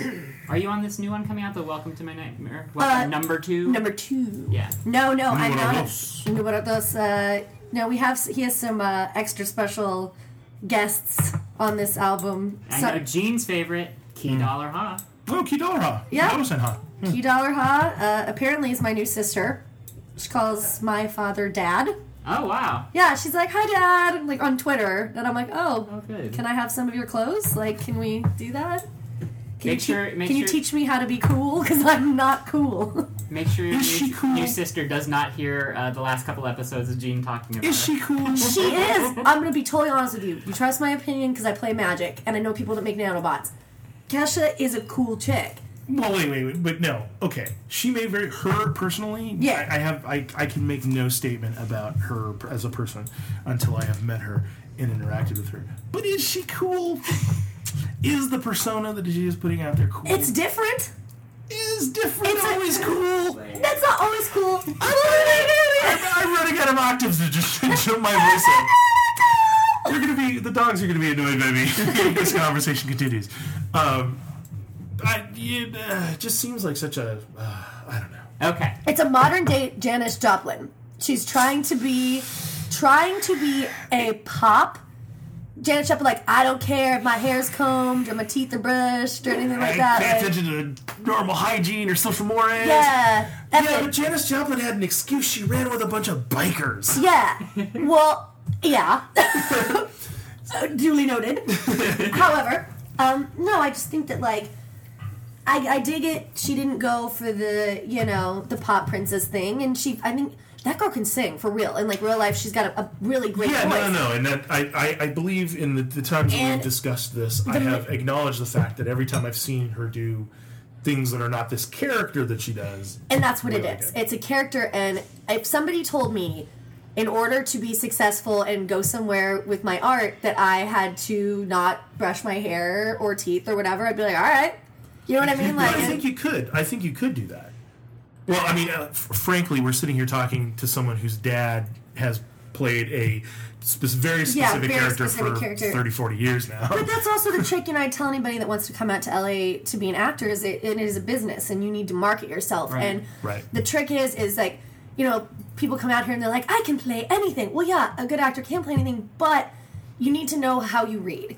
And I read as, you know, sort of a hard ass, and I read as, you know, like a madam or a drug dealer or the bitchy girl at school or whatever. And Right. you guys know, and hopefully you can pick up through the podcast, like Yeah. I'm a really nice, I'm a really nice person. But I am. I'm like a super nice person, but I don't get to play those roles Yeah. until I take the obvious and get big with that. Right. And then I can branch off and do whatever it is I want. But that's where people get lost in sort of Get the. I'm getting. I described my last audition to Katie. She's like, "How was it?" And I go, "Good." I got weird with it. got really weird with it. We're moving into some weirdness. Yeah, it was a prayer, basically a, a prayer to the devil. It was this like thing I had to do, and uh, and uh, I was just like making sure I had my lines, and I was like, "Unholy Father," blah blah blah blah blah blah blah blah blah blah. And Katie's listening to me do it like really monotone, and I turned around to her, I'm like, "But I want to get weird with it. Get weird up. Get weird on it. Let's get weird with this." Well, yeah, no. I mean, I, I think there's I think there's a difference between knowing your strength and, and typecasting, and I think people get that. Well, I'm going to get typecast or whatever, but Great, get get cast. Well, the root word is cast. Yeah, exactly. You know, like- exactly. And, and and and the working is is important if you're, Yeah. you're a working actor. Well, but when when um, Rick Overton said you should play cops, I'm like, Right. I can see playing cops, Yeah. and I don't have a problem with that. I mean, it's like uh, whatever. But you could be like, you know, you could play cops your whole life and like, but then you're believable also as, you know, federal judge, and then you're believable as the Yeah, federal absolutely. judge that kills people, Well, and then you're, yeah, you're like, Well, here's the here's the well. Whenever we would do table reads for the writing classes that I've been in and stuff like that, I found that, and it, it made me feel very good Yeah. that people would always have a part for me. yeah, I mean, it would be like you're playing the general who's secretly gay, or you're you know you're Yeah. playing the cop or whatever. But someone would always have a you know a part, and I'm I was, I was okay with that. I don't really care.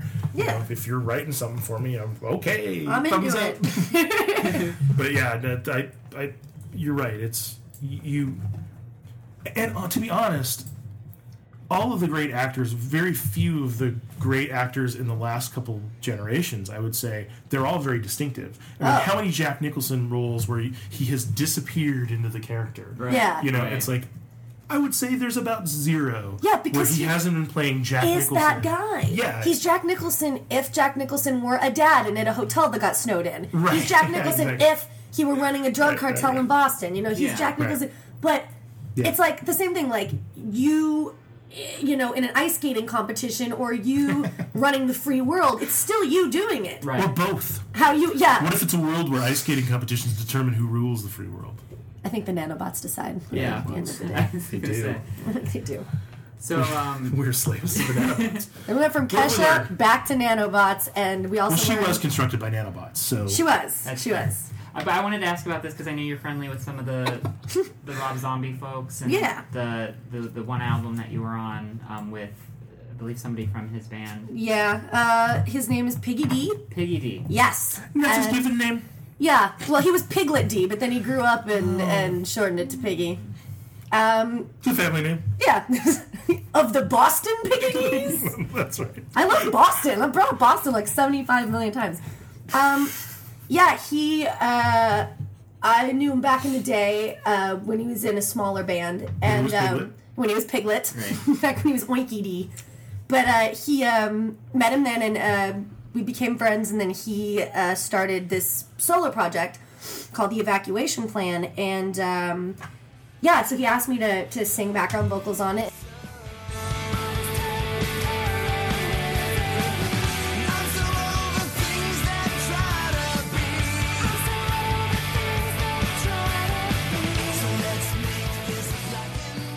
I'd only ever worked with my dad before.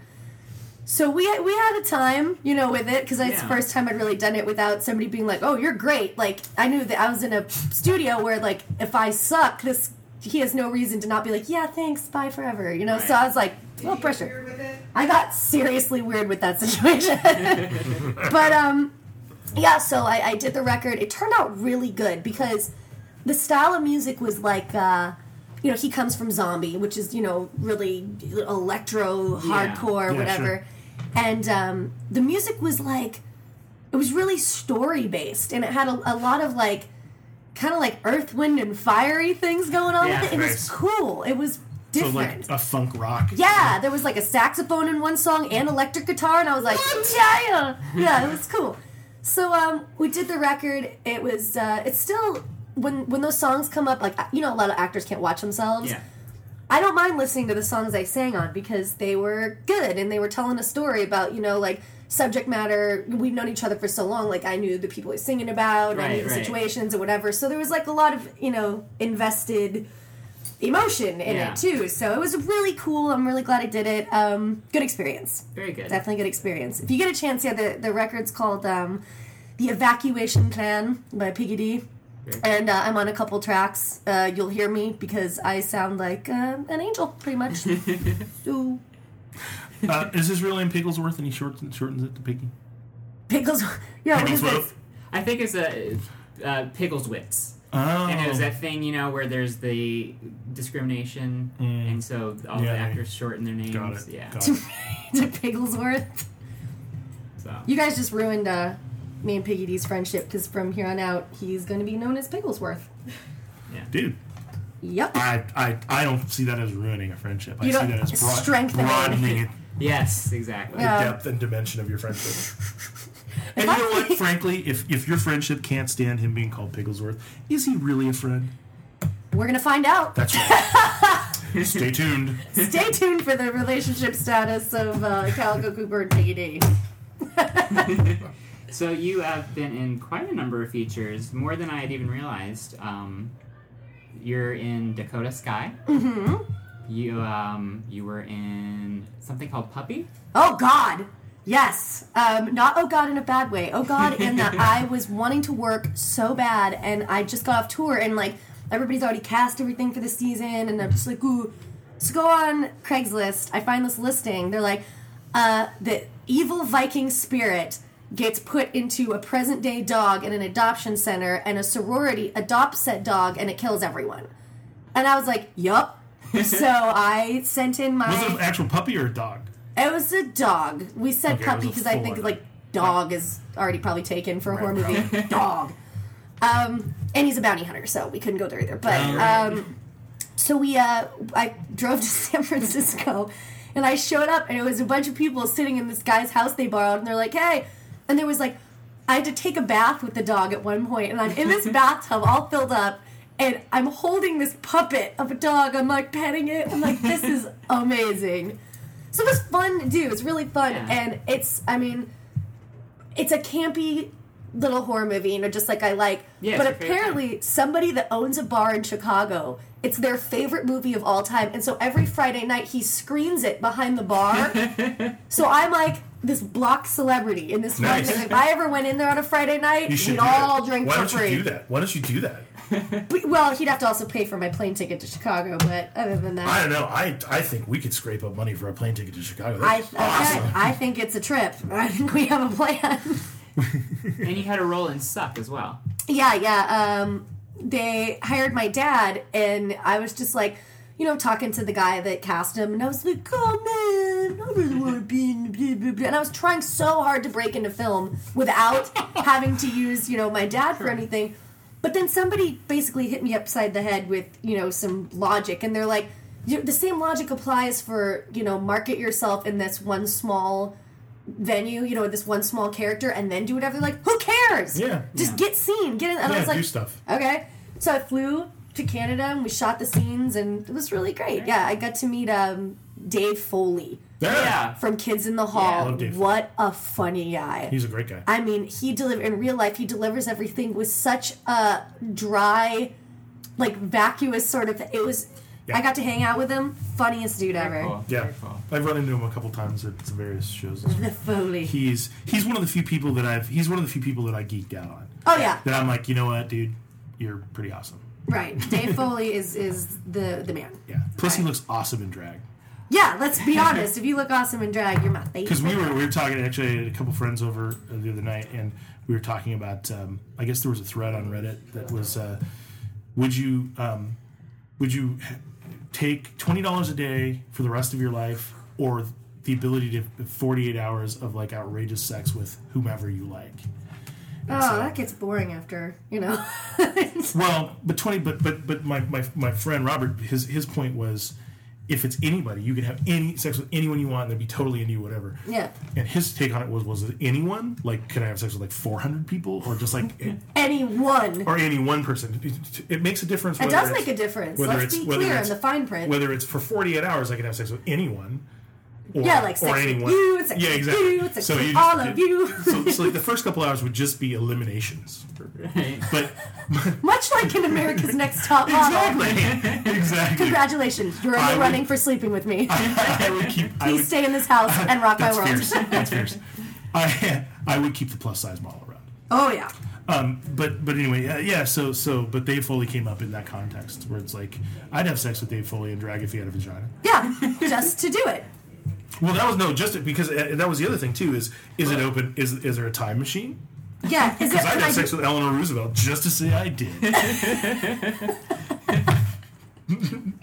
Yeah. But, but, but but Robert's point was Robert's point was there's a point. twenty dollars. well, no, the, the whole because you I'm brought just up kidding. the, the, it gets boring after a while. But but but if it was anybody, right. that experience is well worth twenty dollars a day for the rest of your life. You'd pay, you know, Yeah. you know, if you could say I had sex with Eleanor Roosevelt or whatever, that Right. the bragging rights is worth whatever the three hundred thousand. Wait, wait, twenty dollars a day. You magically, your pocket always has twenty. So twenty I could like I could go buy burritos at Hugo's Tacos any day I wanted. every day for the rest of your life. I, I I'm picking them. But see, Yeah. I'm really picking the burritos. but see, here's the thing: can you not make twenty dollars a day on your own for the rest of your life?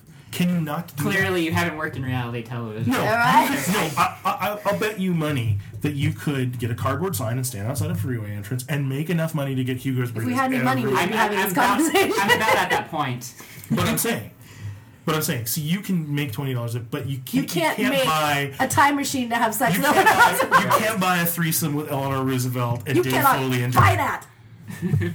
Twenty dollars a day will not buy you that. Is his point? But like we have to get you have to get specific now. Like in this time machine, are they like okay? Let's say that I wanted to have sex with Marlon Brando in Guys and Dolls. Sure. Is he in character? uh, no, I think it's the person. Let's assume it's the person. Let's See, just, what- well, if we're already going time machine, why can't it be a So character? he had twenty dollars. that was my thing, pay him 'cause to I'm stay like- in character. Thank you. Twenty dollars. yeah. Well, but see, you can't. Mm, Ah. yeah, no, I don't think it would work. All right. Because I would want him to Although be he's a consummate professional. I want him to be Sky Masterson when we did it. Well, you know what? He'd be totally into you. That's the other thing too. Is the person would be the person or persons would be totally into you. So he would I, be. I he kind would of be think willing Marlon do Brando that. would have been would have been into me. Well, he, no matter what, for the magic of this purpose The of magic this of it. discussion, Okay, so- he would be totally into you. So he would be okay with being in character. Okay, well that's that's cool because I mean just, just suspending disbelief. If we already have a time machine, Right. the person's magically into you. I I say that with this deal also comes that they can behave any way you want them to behave. like Within- within- you're not weird, within- Marlon Brando. You've got it Can together. You're not. You're, well, Masterson. you're not. Yeah, you're Can I make them behave to give me twenty dollars to go get burritos? Yes, you no, can. I think I think once you're out of the bubble, the, you know, all bets are. off. Power of yes. But I'm just. I. I. Yeah. Yeah, for the sake of fun, we say yes. But see whatever you again, again, you know, the the twenty dollars is off the table if you take the forty eight hours. Yeah, I figured. Yeah. you're broke. But but again, you can make twenty dollars a day. We could beat someone up, take twenty dollars from them. Yeah, that's true. That's where we're headed after You can't this. beat you can't beat someone up and make out. them Gotta have sex. for Well, no, you bandwidth can. somehow. Exactly. So, Anyway. Taco, how do you end up in a film called? Now I'm channeling Jason. Thirty proof coil. Thirty proof coil. Yeah. The what I was. I thought you said it was thirty coil proof, I, I was saying that before we got here, and, and it was. but it's thirty proof coil. But um, I'm being heralded as part of the Idaho indie film scene. Is there a potato in the logo? Because if there isn't, I'm gonna hit someone. The O should be a potato. Yes. Um, actually, I, I got into it. Uh, it's a really good movie, and like, and I when I went into it, th- this guy just sent me an email. This guy Will that directed the movie, and he's like, "I know you're never gonna read this." He's like, "And you're probably gonna think I'm crazy." So you thought you couldn't read out of the gate? yeah, straight out You of the thought gate. you were illiterate. I'm an idiot. So no, but he's like, you're probably not going to read this. He's like, I did a screenplay, and it, you know, it's I really like it, but don't don't worry about it if you don't want to. And I was like, Psh. so I read it, and it's crazy good. I mean, like really good. And I went, wow. And so I started picturing what that would look like, and basically, it's like, do you see the Ryan Reynolds movie Trapped, or what is it called? Bear. What is it called? It might The be- one where he's buried alive. Buried Alive, the Ryan Reynolds movie. I think it's I think it's trapped. Trapped. No, buried. Buried. Just buried. So Not he's buried. yeah he Yeah. yeah. in a coffin and the whole thing. The Yeah. whole movie takes place basically in this coffin. Right. It's the same concept, um, but you know, in in short, I am in a tent and I'm doing field work. Obviously, I'm some sort of student going for her science something, Science. and yeah, I worked in the science something industry for a while. Did you know? Yes, I did. Oh, do you have a degree in science something? I, I do not have a degree in science. You should go back to school. I should. Um, I should. I should not. Uh, so I uh, fall asleep and I wake up to see headlights outside of my tent, and the car hits the tent. The next thing you know, I wake up in a barn. There's a post right in the middle, and I'm chained to it with a chain that is referred to as 30 proof coil. It's a chain that is almost impossible to break. I mean, it's huge. And I'm about two feet from every door, every window, every exit, because the pole's in the middle. And so the rest of the movie sort of unravels in the way where uh, there's a the guy, this farmer, who doesn't speak nothing, but he force feeds me. He just comes in and forces me to eat, and if I don't eat, he beats me with an axe handle. And so now I'm trying to figure out why are you force feeding me? Why am I here? But I'm eliminating things through the thought process when going, well, if you wanted to rape me, you would have done it already. Like, why are you force feeding me? And so then it starts to take this. We got weird with it, Yes. and I kill the guy. And within the first 15 minutes of the movie, I hit him over the head with the chain when he's trying to force feed me, and then I break his neck. Search him, no key. So then it gets really kind of art filmy where I'm sitting there and I start to disintegrate, you know, in my brain. And like I start looking around and I'm starting to hear things and see things. And my subconscious is taking like actual tangible characters where he's laying dead in front of me, but he's also in the corner smoking and talking to me, but it's my subconscious talking Right, to me. My mom appears. You know, I start seeing these people in bunny suits, like, and it gets worse and worse. And then in the middle of the movie, I, you know, I'm sitting there and it's sweating in this barn, and I see a whew, outside the slats of the barn, like a shadow. And I look up, and I'm like, no, I didn't see anything. And then I see it again on the other side. And so it starts getting worse, and then you have to start wondering, am I creating this monster that's outside to make it okay for me to be in this barn? And that's why I'm Right, here and it gets more real and more loud and more of like a legitimate creature. And so this guy's still talking to me, more people are showing up. You know, I'm really starting to disintegrate. and so by the end of the movie, you, you it gets so strange where I go in my brain. You have to wonder, did I have something wrong with me before I went in there? Like Right, right. schizophrenia, bipolar, yeah. And so, yeah, by the time the movie's over, the audience doesn't know like was that thing real? Did she really kill that guy? Is she even really in the barn? Like, so yeah, you could still be in the tent. yeah, because there's a, at the end of the movie, like I may get out, I may not, but when I when I do, there's a part where I, the chain's off, and I'm talking to this farmer guy, and then he goes, "Maybe you're back in the chain," and then I close my eyes and open it back up, and I'm back in the chain after all that. Right. You know, open it back up, and I'm outside the barn, and then open it back up, and you're like, "Shit!" Like you don't know what's real. Right. So it's a really cool film. Yeah, it's it's definitely um, from what I understand of it, and it speaks to what you were saying about not playing the victim. Yeah, and I never, you know, I scream and I cry, but I'm screaming and crying to keep myself sane. Right. I never give up. You know what I mean? I never surrender, and it was uh, it got it's getting really good reviews. I think because it could have been played differently, it could have been shot differently, but just the stars sort of aligned in this little tiny yeah, film, and it yeah. just went really well. Yeah, when I first heard about it and, and kind of saw the art for it, I'm like, oh, that's cool. She's getting to be like in a fun kind of like one of those. Grindhouse, Yeah, yeah, but it's it's something much uh, like like you said, getting uh, weird with it. Much Oh. much weirder than we that. got weird with it. Yeah, yeah. Abstract. weird with it. Yes. Abstract. Look Word at you, Mr. Art. Mr. Artsy part. I was in the science industry. the science This is my industry. degree in science. Science. Something. science something. So, did, and was it all shot in location in Idaho? Yeah. Um. Somebody. Do you know what the big nasty is? No. It's a, a thing that they do with motorcycles. It's this like hill that's almost 100% like straight up Oh, and they oh, ride the yeah, motorcycles yeah, like yeah. up and see if you can Okay. make it up and just com- saw that. It just it's TV on that property. It's this barn from like the turn of the century, Huh. and there was actual like we didn't have to. We no owls were paid in the process of making this movie, but the barn was full of owls, and I like was chained to a post. And these things are not Owls nice. are not friendly, as Matt, Yeah. as comedian Matt Braunger points out. Yeah. owls are not. not They're nice not nice things. animals, and so every time I would scream, the owl be like, "Woo!" like the, the wings would go up, and I'd be like, "Oh, sorry, sorry, sorry." Do you know what I mean? Like I didn't want to piss these Never things off. apologize. Never apologize to owls. I can't get away. I'm chained to a post. You mean owl apologize? Oh, somebody has a comedy degree as well. but yeah, so that was it was really intense and it was hot and we stayed on location because it's about an hour and a half away from Boise. So we all stayed in trailers and it was like summer camp. Like we filmed With owls. with owls and a couple coyotes. Uh, we filmed for like 15 hours a day. We shot the whole thing in six days. Holy moly. Because everyone's work ethic was Yeah. like insane. Yeah, yeah. Like they're like, "Can we shoot another one? Can you want to shoot another scene?" I'm like, "Yes." I want to live in the wilderness so, forever. so you may very well be describing the movie incorrectly because you may very well have been in that fugue state and, Oh, and imagining most of it. Yeah, With I didn't really that shoot kind of a shooting movie. schedule. you were only there for one scene. I paid all my friends to take pictures of me in a barn and be like, "I'm in a movie you'll never see because it's not real." it's it is weird like the very very very very limited amount of acting that i've done but the being in a scene and something intense happens and coming out of it and having to Yeah, actually come out of it it was weird. I mean, yeah, I. It's sort of like, uh, you know, what's the the syndrome where you bond with your captors? oh, Stockholm syndrome. Stockholm Yeah. syndrome. Thank you. Yeah, like I only knew these people for like six days, and they left me chained in a hot barn, and I didn't want to go. I was like, "Let's make another movie now." right like you miss that world Yeah, it's an alternate, but it's the same thing as touring. Like I was talking to my buddy Tiffany about this. Like, it's an uh, it's another world. Like you have this alternate reality where you get to leave this day to day thing, and you make a whole new self. Like I act completely different on set because I get to create who I am now. It's more fun. yeah So maybe I'm a person that you know doesn't play magic, or I'm a person that you don't know that Oh, I. come now. That's part of the core of your being.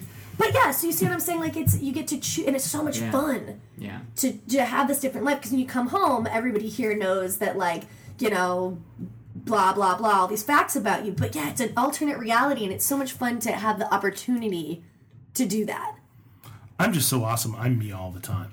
well that must be nice i get bored with me these oh speaking of bored with me a facebook has made me bored with myself no um facebook i typed in my name and there's like I heard about 17 calico coopers which is fun and i'm honored to be honest with you. Like i'm flattered that anybody would care enough to find my pictures on the internet and put them up.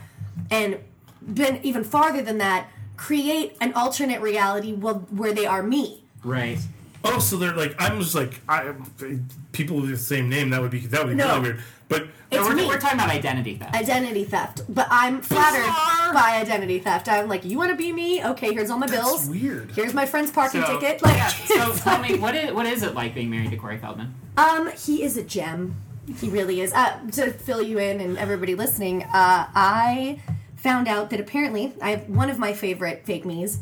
Um, I'm married. No, I'm not married. I'm married to the guitar player in Creed. oh okay yeah, Oh, that his makes name? more sense. Phil- what's his that name? makes entirely more sense. Tremonti, something Tremonti. All something I know is Tremonti. Tremonti. Mark. Mark Tremonti. Mark Tremonti, if you're so, listening, Yeah, write you, in. you my man.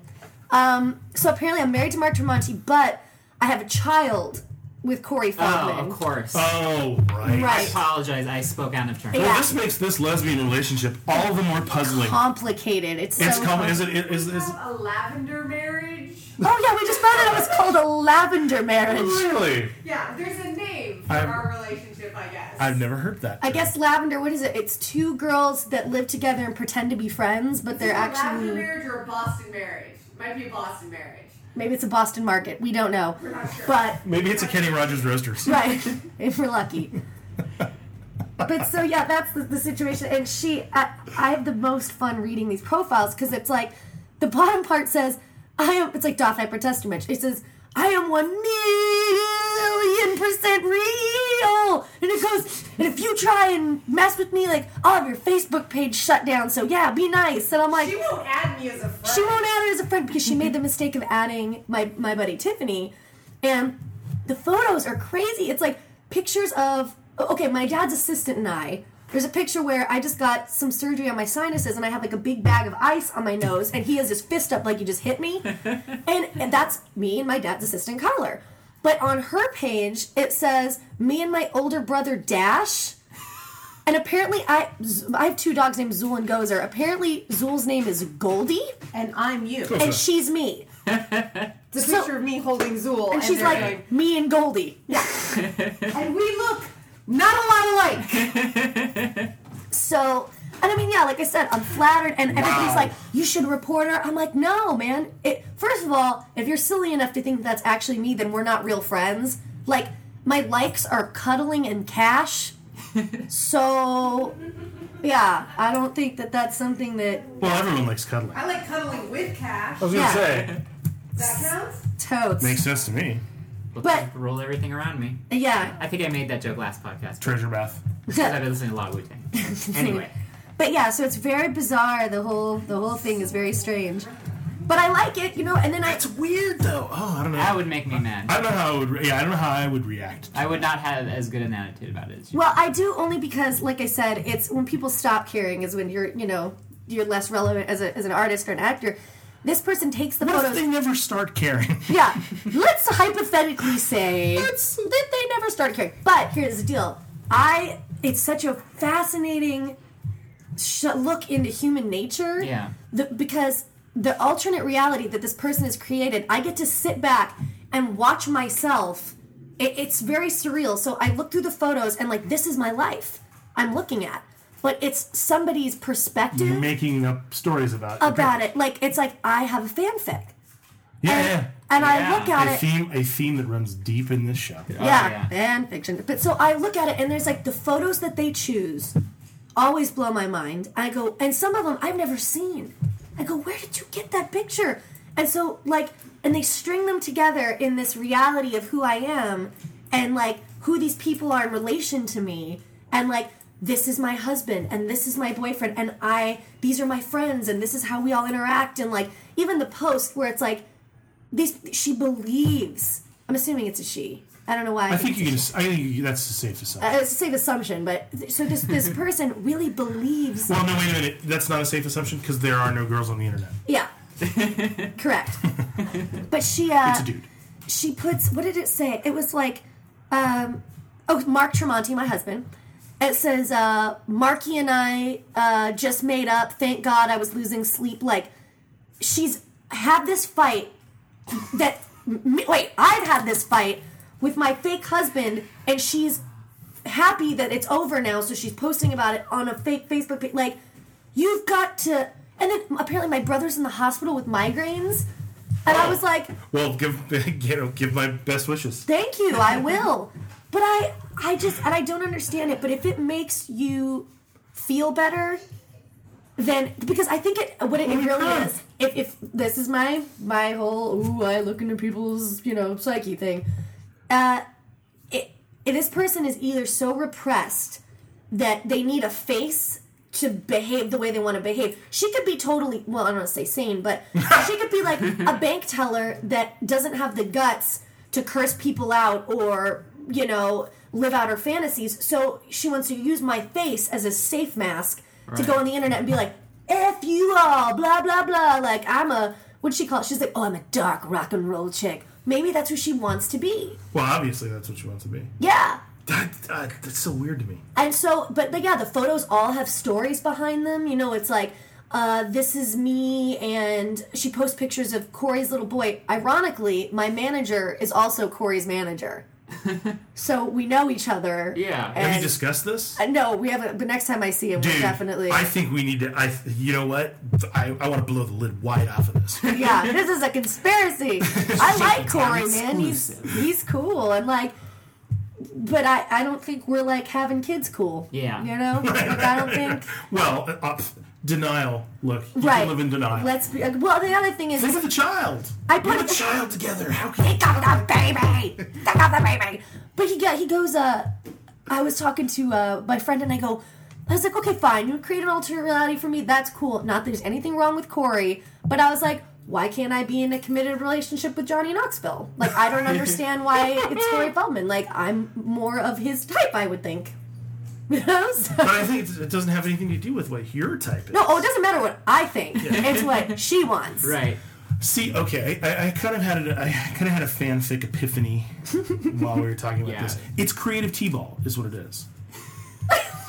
it's creative t-ball. I think what it is is people who have a creative impulse Mm-hmm. and are crazy, Yes. um, but they view you as a character, and they're using you as a character. Yeah, I'm not to, real. to live out whatever their creative fantasies are.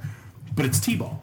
I think this is what I, I think I, I hit the, the the center Okay, of my the lid off problem. The center of my problem with fanfic and stuff like that is that you're appropriating things that are not yours in lieu of doing your own creative stuff. But it's creative t-ball. Yeah. Like I said, you know, it's like you can't up you can't actually get out there and Can we make an exception though for the the fanfic with Johnny Marr getting Morrissey pregnant, which is still the greatest No. fanfic I've ever read. No. heard. we will not make can't. an No, exception. can't. That is- I'm afraid you can't. That is pretty creative. I have to say. this is a real Okay, thing. all right, let me think about that. What say you, let me think wise about it. Let me think about it. I think maybe so. Only well, I'm, I'm This is known as mpreg fanfic when the male is pregnant in the fanfiction. unless it's about seahorses. This and is a that's- whole other that's, world that's that normal. I am not hip to. Um, I've, Craig? Craig? mpreg. I, This is why you have to listen to the podcast. Anyway. This Oh, is well, the now great, I'm listening. The great things you find Anyway, out. no, but I think that's the thing. Is is, is Yeah. it's that no, because I think because if you're writing about oh boy, Yeah, this is a gray area. But, but I mean, if you're writing, I think if you're writing Harry Potter fan fiction, it's different than if you're Because they're already fictitious characters. right and you're, you're appropriating someone else's creative stuff. So I think Right. in your case, Yeah. actually, that might actually be sort of Well, I'm a in that- character. You know what I mean? Like I'm not In that playing gray area. myself. And the other thing is, Why is can't you be married to Harry Potter? Yeah, why not? If we're already making stuff up, why can't I be in a time machine and have sex with whoever I want? Like you know, right. in this Eleanor Roosevelt and Dave Foley and Done. Boom. Boom, pow. But uh, Dave Foley dressed up as Eleanor Roosevelt. there you go. I don't know. I, I give you an air point for that. But um, yeah, so net net, I think that the whole fanfic thing, my introduction to it was somebody was like, "Oh my God, you have to read this fanfic." There, there's a group called uh, Alice's Maidens, a bunch of cool chicks. Like they're really, really dedicated. They're awesome. Yeah. But part of that fan thing is writing these fanfics. Do you know how hard it is for me? That's why I never go there. I can't read stories about how my dad does you 10 ways from Friday. Right. Like, it's weird. Yeah. And so, Especially given that your dad is like legendarily like a pillar of the community in a yeah, family. and a nice guy, Right. and it's no, like, Gene yeah. Simmons, I could totally buy. I Right. could totally buy a Gene Simmons fanfic like that. Yeah, but this one is because it's more dangerous and sexy because he's not that way, and it's like, yeah, he like pulled my hair and all this stuff, and I'm like, oh no, No, that would be awful. That's gross. Yeah, it's bad enough thinking about your folks having sex in general, much less having people write an entire subgenre of fanfiction Yeah. based on your dad doing stuff. Yeah, I've got some uh, some ex- uh, some serious circumstances in my life that most people don't have to do. There's fake me's. My dad's having sex with fake people. I got to read about Fake it. Fake dad. My fake dad. No, no, wait, wait, sorry, sorry, sorry. It, I wonder if fake me has ever met my fake dad. the, the, the, the persona, the stage persona mm-hmm. of your of your dad is. Is- fake dad having sex with fake people. you just blew my mind. I know we're we're we're way through the looking glass. I need to go back to like where I'm comfortable, like Magic the Gathering. Right, We'll bring it full circle. Yeah, exactly. we've come full circle. All the magic cards are filed. Well, yeah. Yeah, through this through this podcast, I have separated them into spells, lands, and creatures, and then rigged my deck What's, so the next uh, time I play, I win. So so Good what? metaphor for life. I Yeah. don't know what. Do you, what do you sure do? You, Play to do, you, win, do you favor a particular color of magic deck over others? I, I began as a black mage. Of course you did. yeah, Yeah, I was a black wizard because all those cards are like death, die, go away. yeah, away. yeah. But then I was told that that's that's not really playing magic. Yeah. Which whatever, play you win anything, you're playing it right. That's right. But um, yeah. So I just put together for all you who know what I'm talking about a blue, black, and white deck. I'm alright with that. Yeah, it's cool. So all my white cards give me green's life. lame, Dude, Katie owns with green. she gets like these creatures that are like 12 12 I'm with making a trample. black deck right now, and then at some point Nicole's gonna play. And she fights it, We only have one friend that so won't play like, and I feel like You should play it. The therapist doesn't want to play. You should play it. It's fun. You should It's She will fun. analyze the game that I you just two are spit playing. all over myself. when You should play. No, you're just drooling. You're like fine. Did you lose your retainer when you did that? Shit. My mom is gonna be so mad. We gotta go teach her to craft. Oh goodness. No, really, like I had fun in high school. I went out. I went to parties. I had some beer. friends. Yeah, yeah. I drank as an underage kid. Yeah, yeah. So now I can play Magic because now I've done all that. Well, stuff. I, I worked in a game store and was a total nerd, and I still hung out with girls and drank. And exactly. I you can do both. I guess the oh, the, the the moral to the story here is you can can be a huge both. nerd and still not be horribly socially awkward. I was in a punk rock band in high school, so I look up down upon judging, you all. thinking that that's Yeah, you should because you're so much elevated. Yeah, why are you punk rockers like that? We didn't have to work at it. We didn't have to work at it. We hung out and goofed around, man. You had to Yeah. work at being a musician. No, we did. Yeah. Well, we were Arcadia's only skate punk band. Though, so. Well, What was the name of the band? Footlong. No. Footlong. Yeah. Never know. Yeah, I probably saw you guys play. It's it's it's. I was I, big into I'd that be punk surprised. Oh, It'd be it's possible. It's I saw very- Blink 182 possible, at just not Jarheads. And where? Jarheads or Jugheads. Ju- oh wow. Okay. Blink 182. I saw them at the Nile. I Yeah. saw them at the Nile. I They saw some were- good shows at the Nile though. Like I said, Jason. I played the Nile. Yeah. Yeah. Yep. I played the Nile with Plain White T's. Believe it or not. We're doing the competition thing. Yes, we are. So our said. relationship God isn't damn. dead. That's good at least. well, I played Wembley with Kiss, so I think you win. no. For the sake of our friendship, we'll keep it at. I also played the now. All right. nice. All right. so we can follow you on Twitter, although you don't know what you're doing yet with Twitter. I don't. I'm just learning. I'm uh, at Calico Z Coop on Twitter, and I'm, I'm learning about it. I, I the truth is, I got on Twitter so I could um, stalk Butch Walker and Johnny Knoxville All right. because Butch Walker is like crazy, funny, and super smart, and I just love his stupid tweets. And uh, Johnny Knoxville because it's probably not him, but in my fantasy world, it is him. I'll follow you on the Twitter. yes. There you go. I'll do that right now. Except I can't follow you back because I'm at the follower limit. This pisses me off. Okay, That's odd. Yeah. How many people can you follow? I can only follow. Well, I, I think it's a ratio of your uh, followers. Mm-hmm. So like 1,400 people following me, but I have, I'm following 2,001. So I guess 2,001 is the number of people I can follow. Wow, The that's limit you can contact as opposed to The limit of people, can't the limit of people that I can follow who I can see their tweets that's crazy. directly. I think I like Stupid. It's so stupid. I follow like t- my dad won't follow me on Twitter. Good. Because well, first of all, it's you know his his uh, assistant like does it for him, so he Right. says what to put up, and then his assistant does it. Take a letter. But I've said a million times to him, I was like, "Yo, follow me on Twitter," and he's like, "Yeah, cool," and then he won't. what? Oh, he follows Piggy D. Hey, Yeah, he follows Rob Zombie, and I'm like, "Oh, okay, that's cool." Do you I fake? Uh, fake what, are, what, are, what are you? What are you? Calico Z Coop. Are you underscores or spa- what are you? I'm just normal, I think. one word. Calico Oh, Z Coop. oh, okay. I did your full last name. That's And where can people find out more about 30 Proof Coil? Um, they can go to 30proofcoil.com, but also um, I'm in the middle of launching a brand new website. Like, I got one years ago and I haven't touched it since 2008 Yeah. because it's hard and it's HTML and I don't understand what that Yeah. means. Hyperte- so- hypertext markup language. No. Whoa! Science something degree over here? Yeah, that's a, you're really working that science something That's right. degree. But so yeah, that's the deal. Um, I'm relaunching the website. Um, I'm gonna have a live journal, which is great. So then you know the next film I do, I'm gonna post pictures Oh, and talk about I you know can't follow filming. you. Yeah, you just Holy said I can't follow anyone else. Oh man. Unfollow, unfollow. I know. I need to. I need to figure it out. Anyways, um, and so you're going to be like blogging the. Yes, I'm going to be blogging about the the next movie um, that I'm doing. Uh, What is the next movie? I'm waiting for the results of the audition, so I can't I can't talk about it. But Which you'll is the hear. result of the test. yeah, if I get it, you're gonna know about it. All right. Awesome. It's a big movie. I'm super stoked. I really hope I get it. Do you have any audition. um, music plans coming up? Um, you, you know what? I sing on friends' records. If they need help, if they need a, a silly voice or you know a, a valley Angelic girl, voice. is- angelic, Yeah. yep, uh, my angelic tones, then they can contact me. Dulcet. Your dulcet tones. Yes, it's like Bing Crosby. I croon into You the mic. croon into the microphone.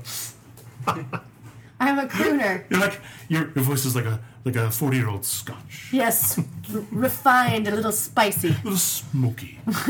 with a. But you end up incredibly drunk at the end of my That's talking. right. and like Bing Crosby, you beat your children. Yeah, Right. my voice beats your children. Oh, That's hey, my sign do you up line. I'm Calico you- Cooper, you and my voice child- beats your children. Do you beat your child? Uh, did you have with the cord? Um, well, that's why he doesn't live with me. Oh, is that one? Yeah, he uh he got some of that baby snot in my magic cards, and it was end game.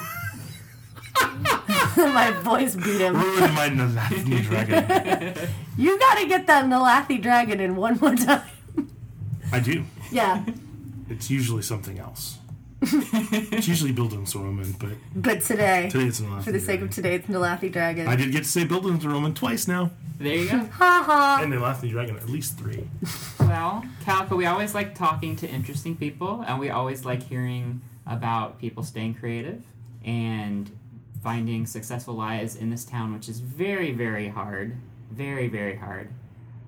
Very, very hard. It, if you can't tell, I'm having some uh, issues. Yeah, right I'm thinking very, talking very more hard. about yourself Very, here than, very than anybody hard. else. Hey man, everybody struggles with it. But and and so so it's it's great to talk to those people, and it's it's even better though that it all this good stuff's happened to somebody I've known for a long time and who came up Thank in you. the mean streets of Phoenix.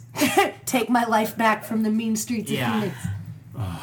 It's hot in Yeah, Phoenix. That's all It I'm is saying. warm there, unseasonably warm. yeah, I'm living the dream out here, and by living the dream, I mean every day I wake up and hunt the internet and be like, who wants, who's stupid enough to hire me to be in their movie?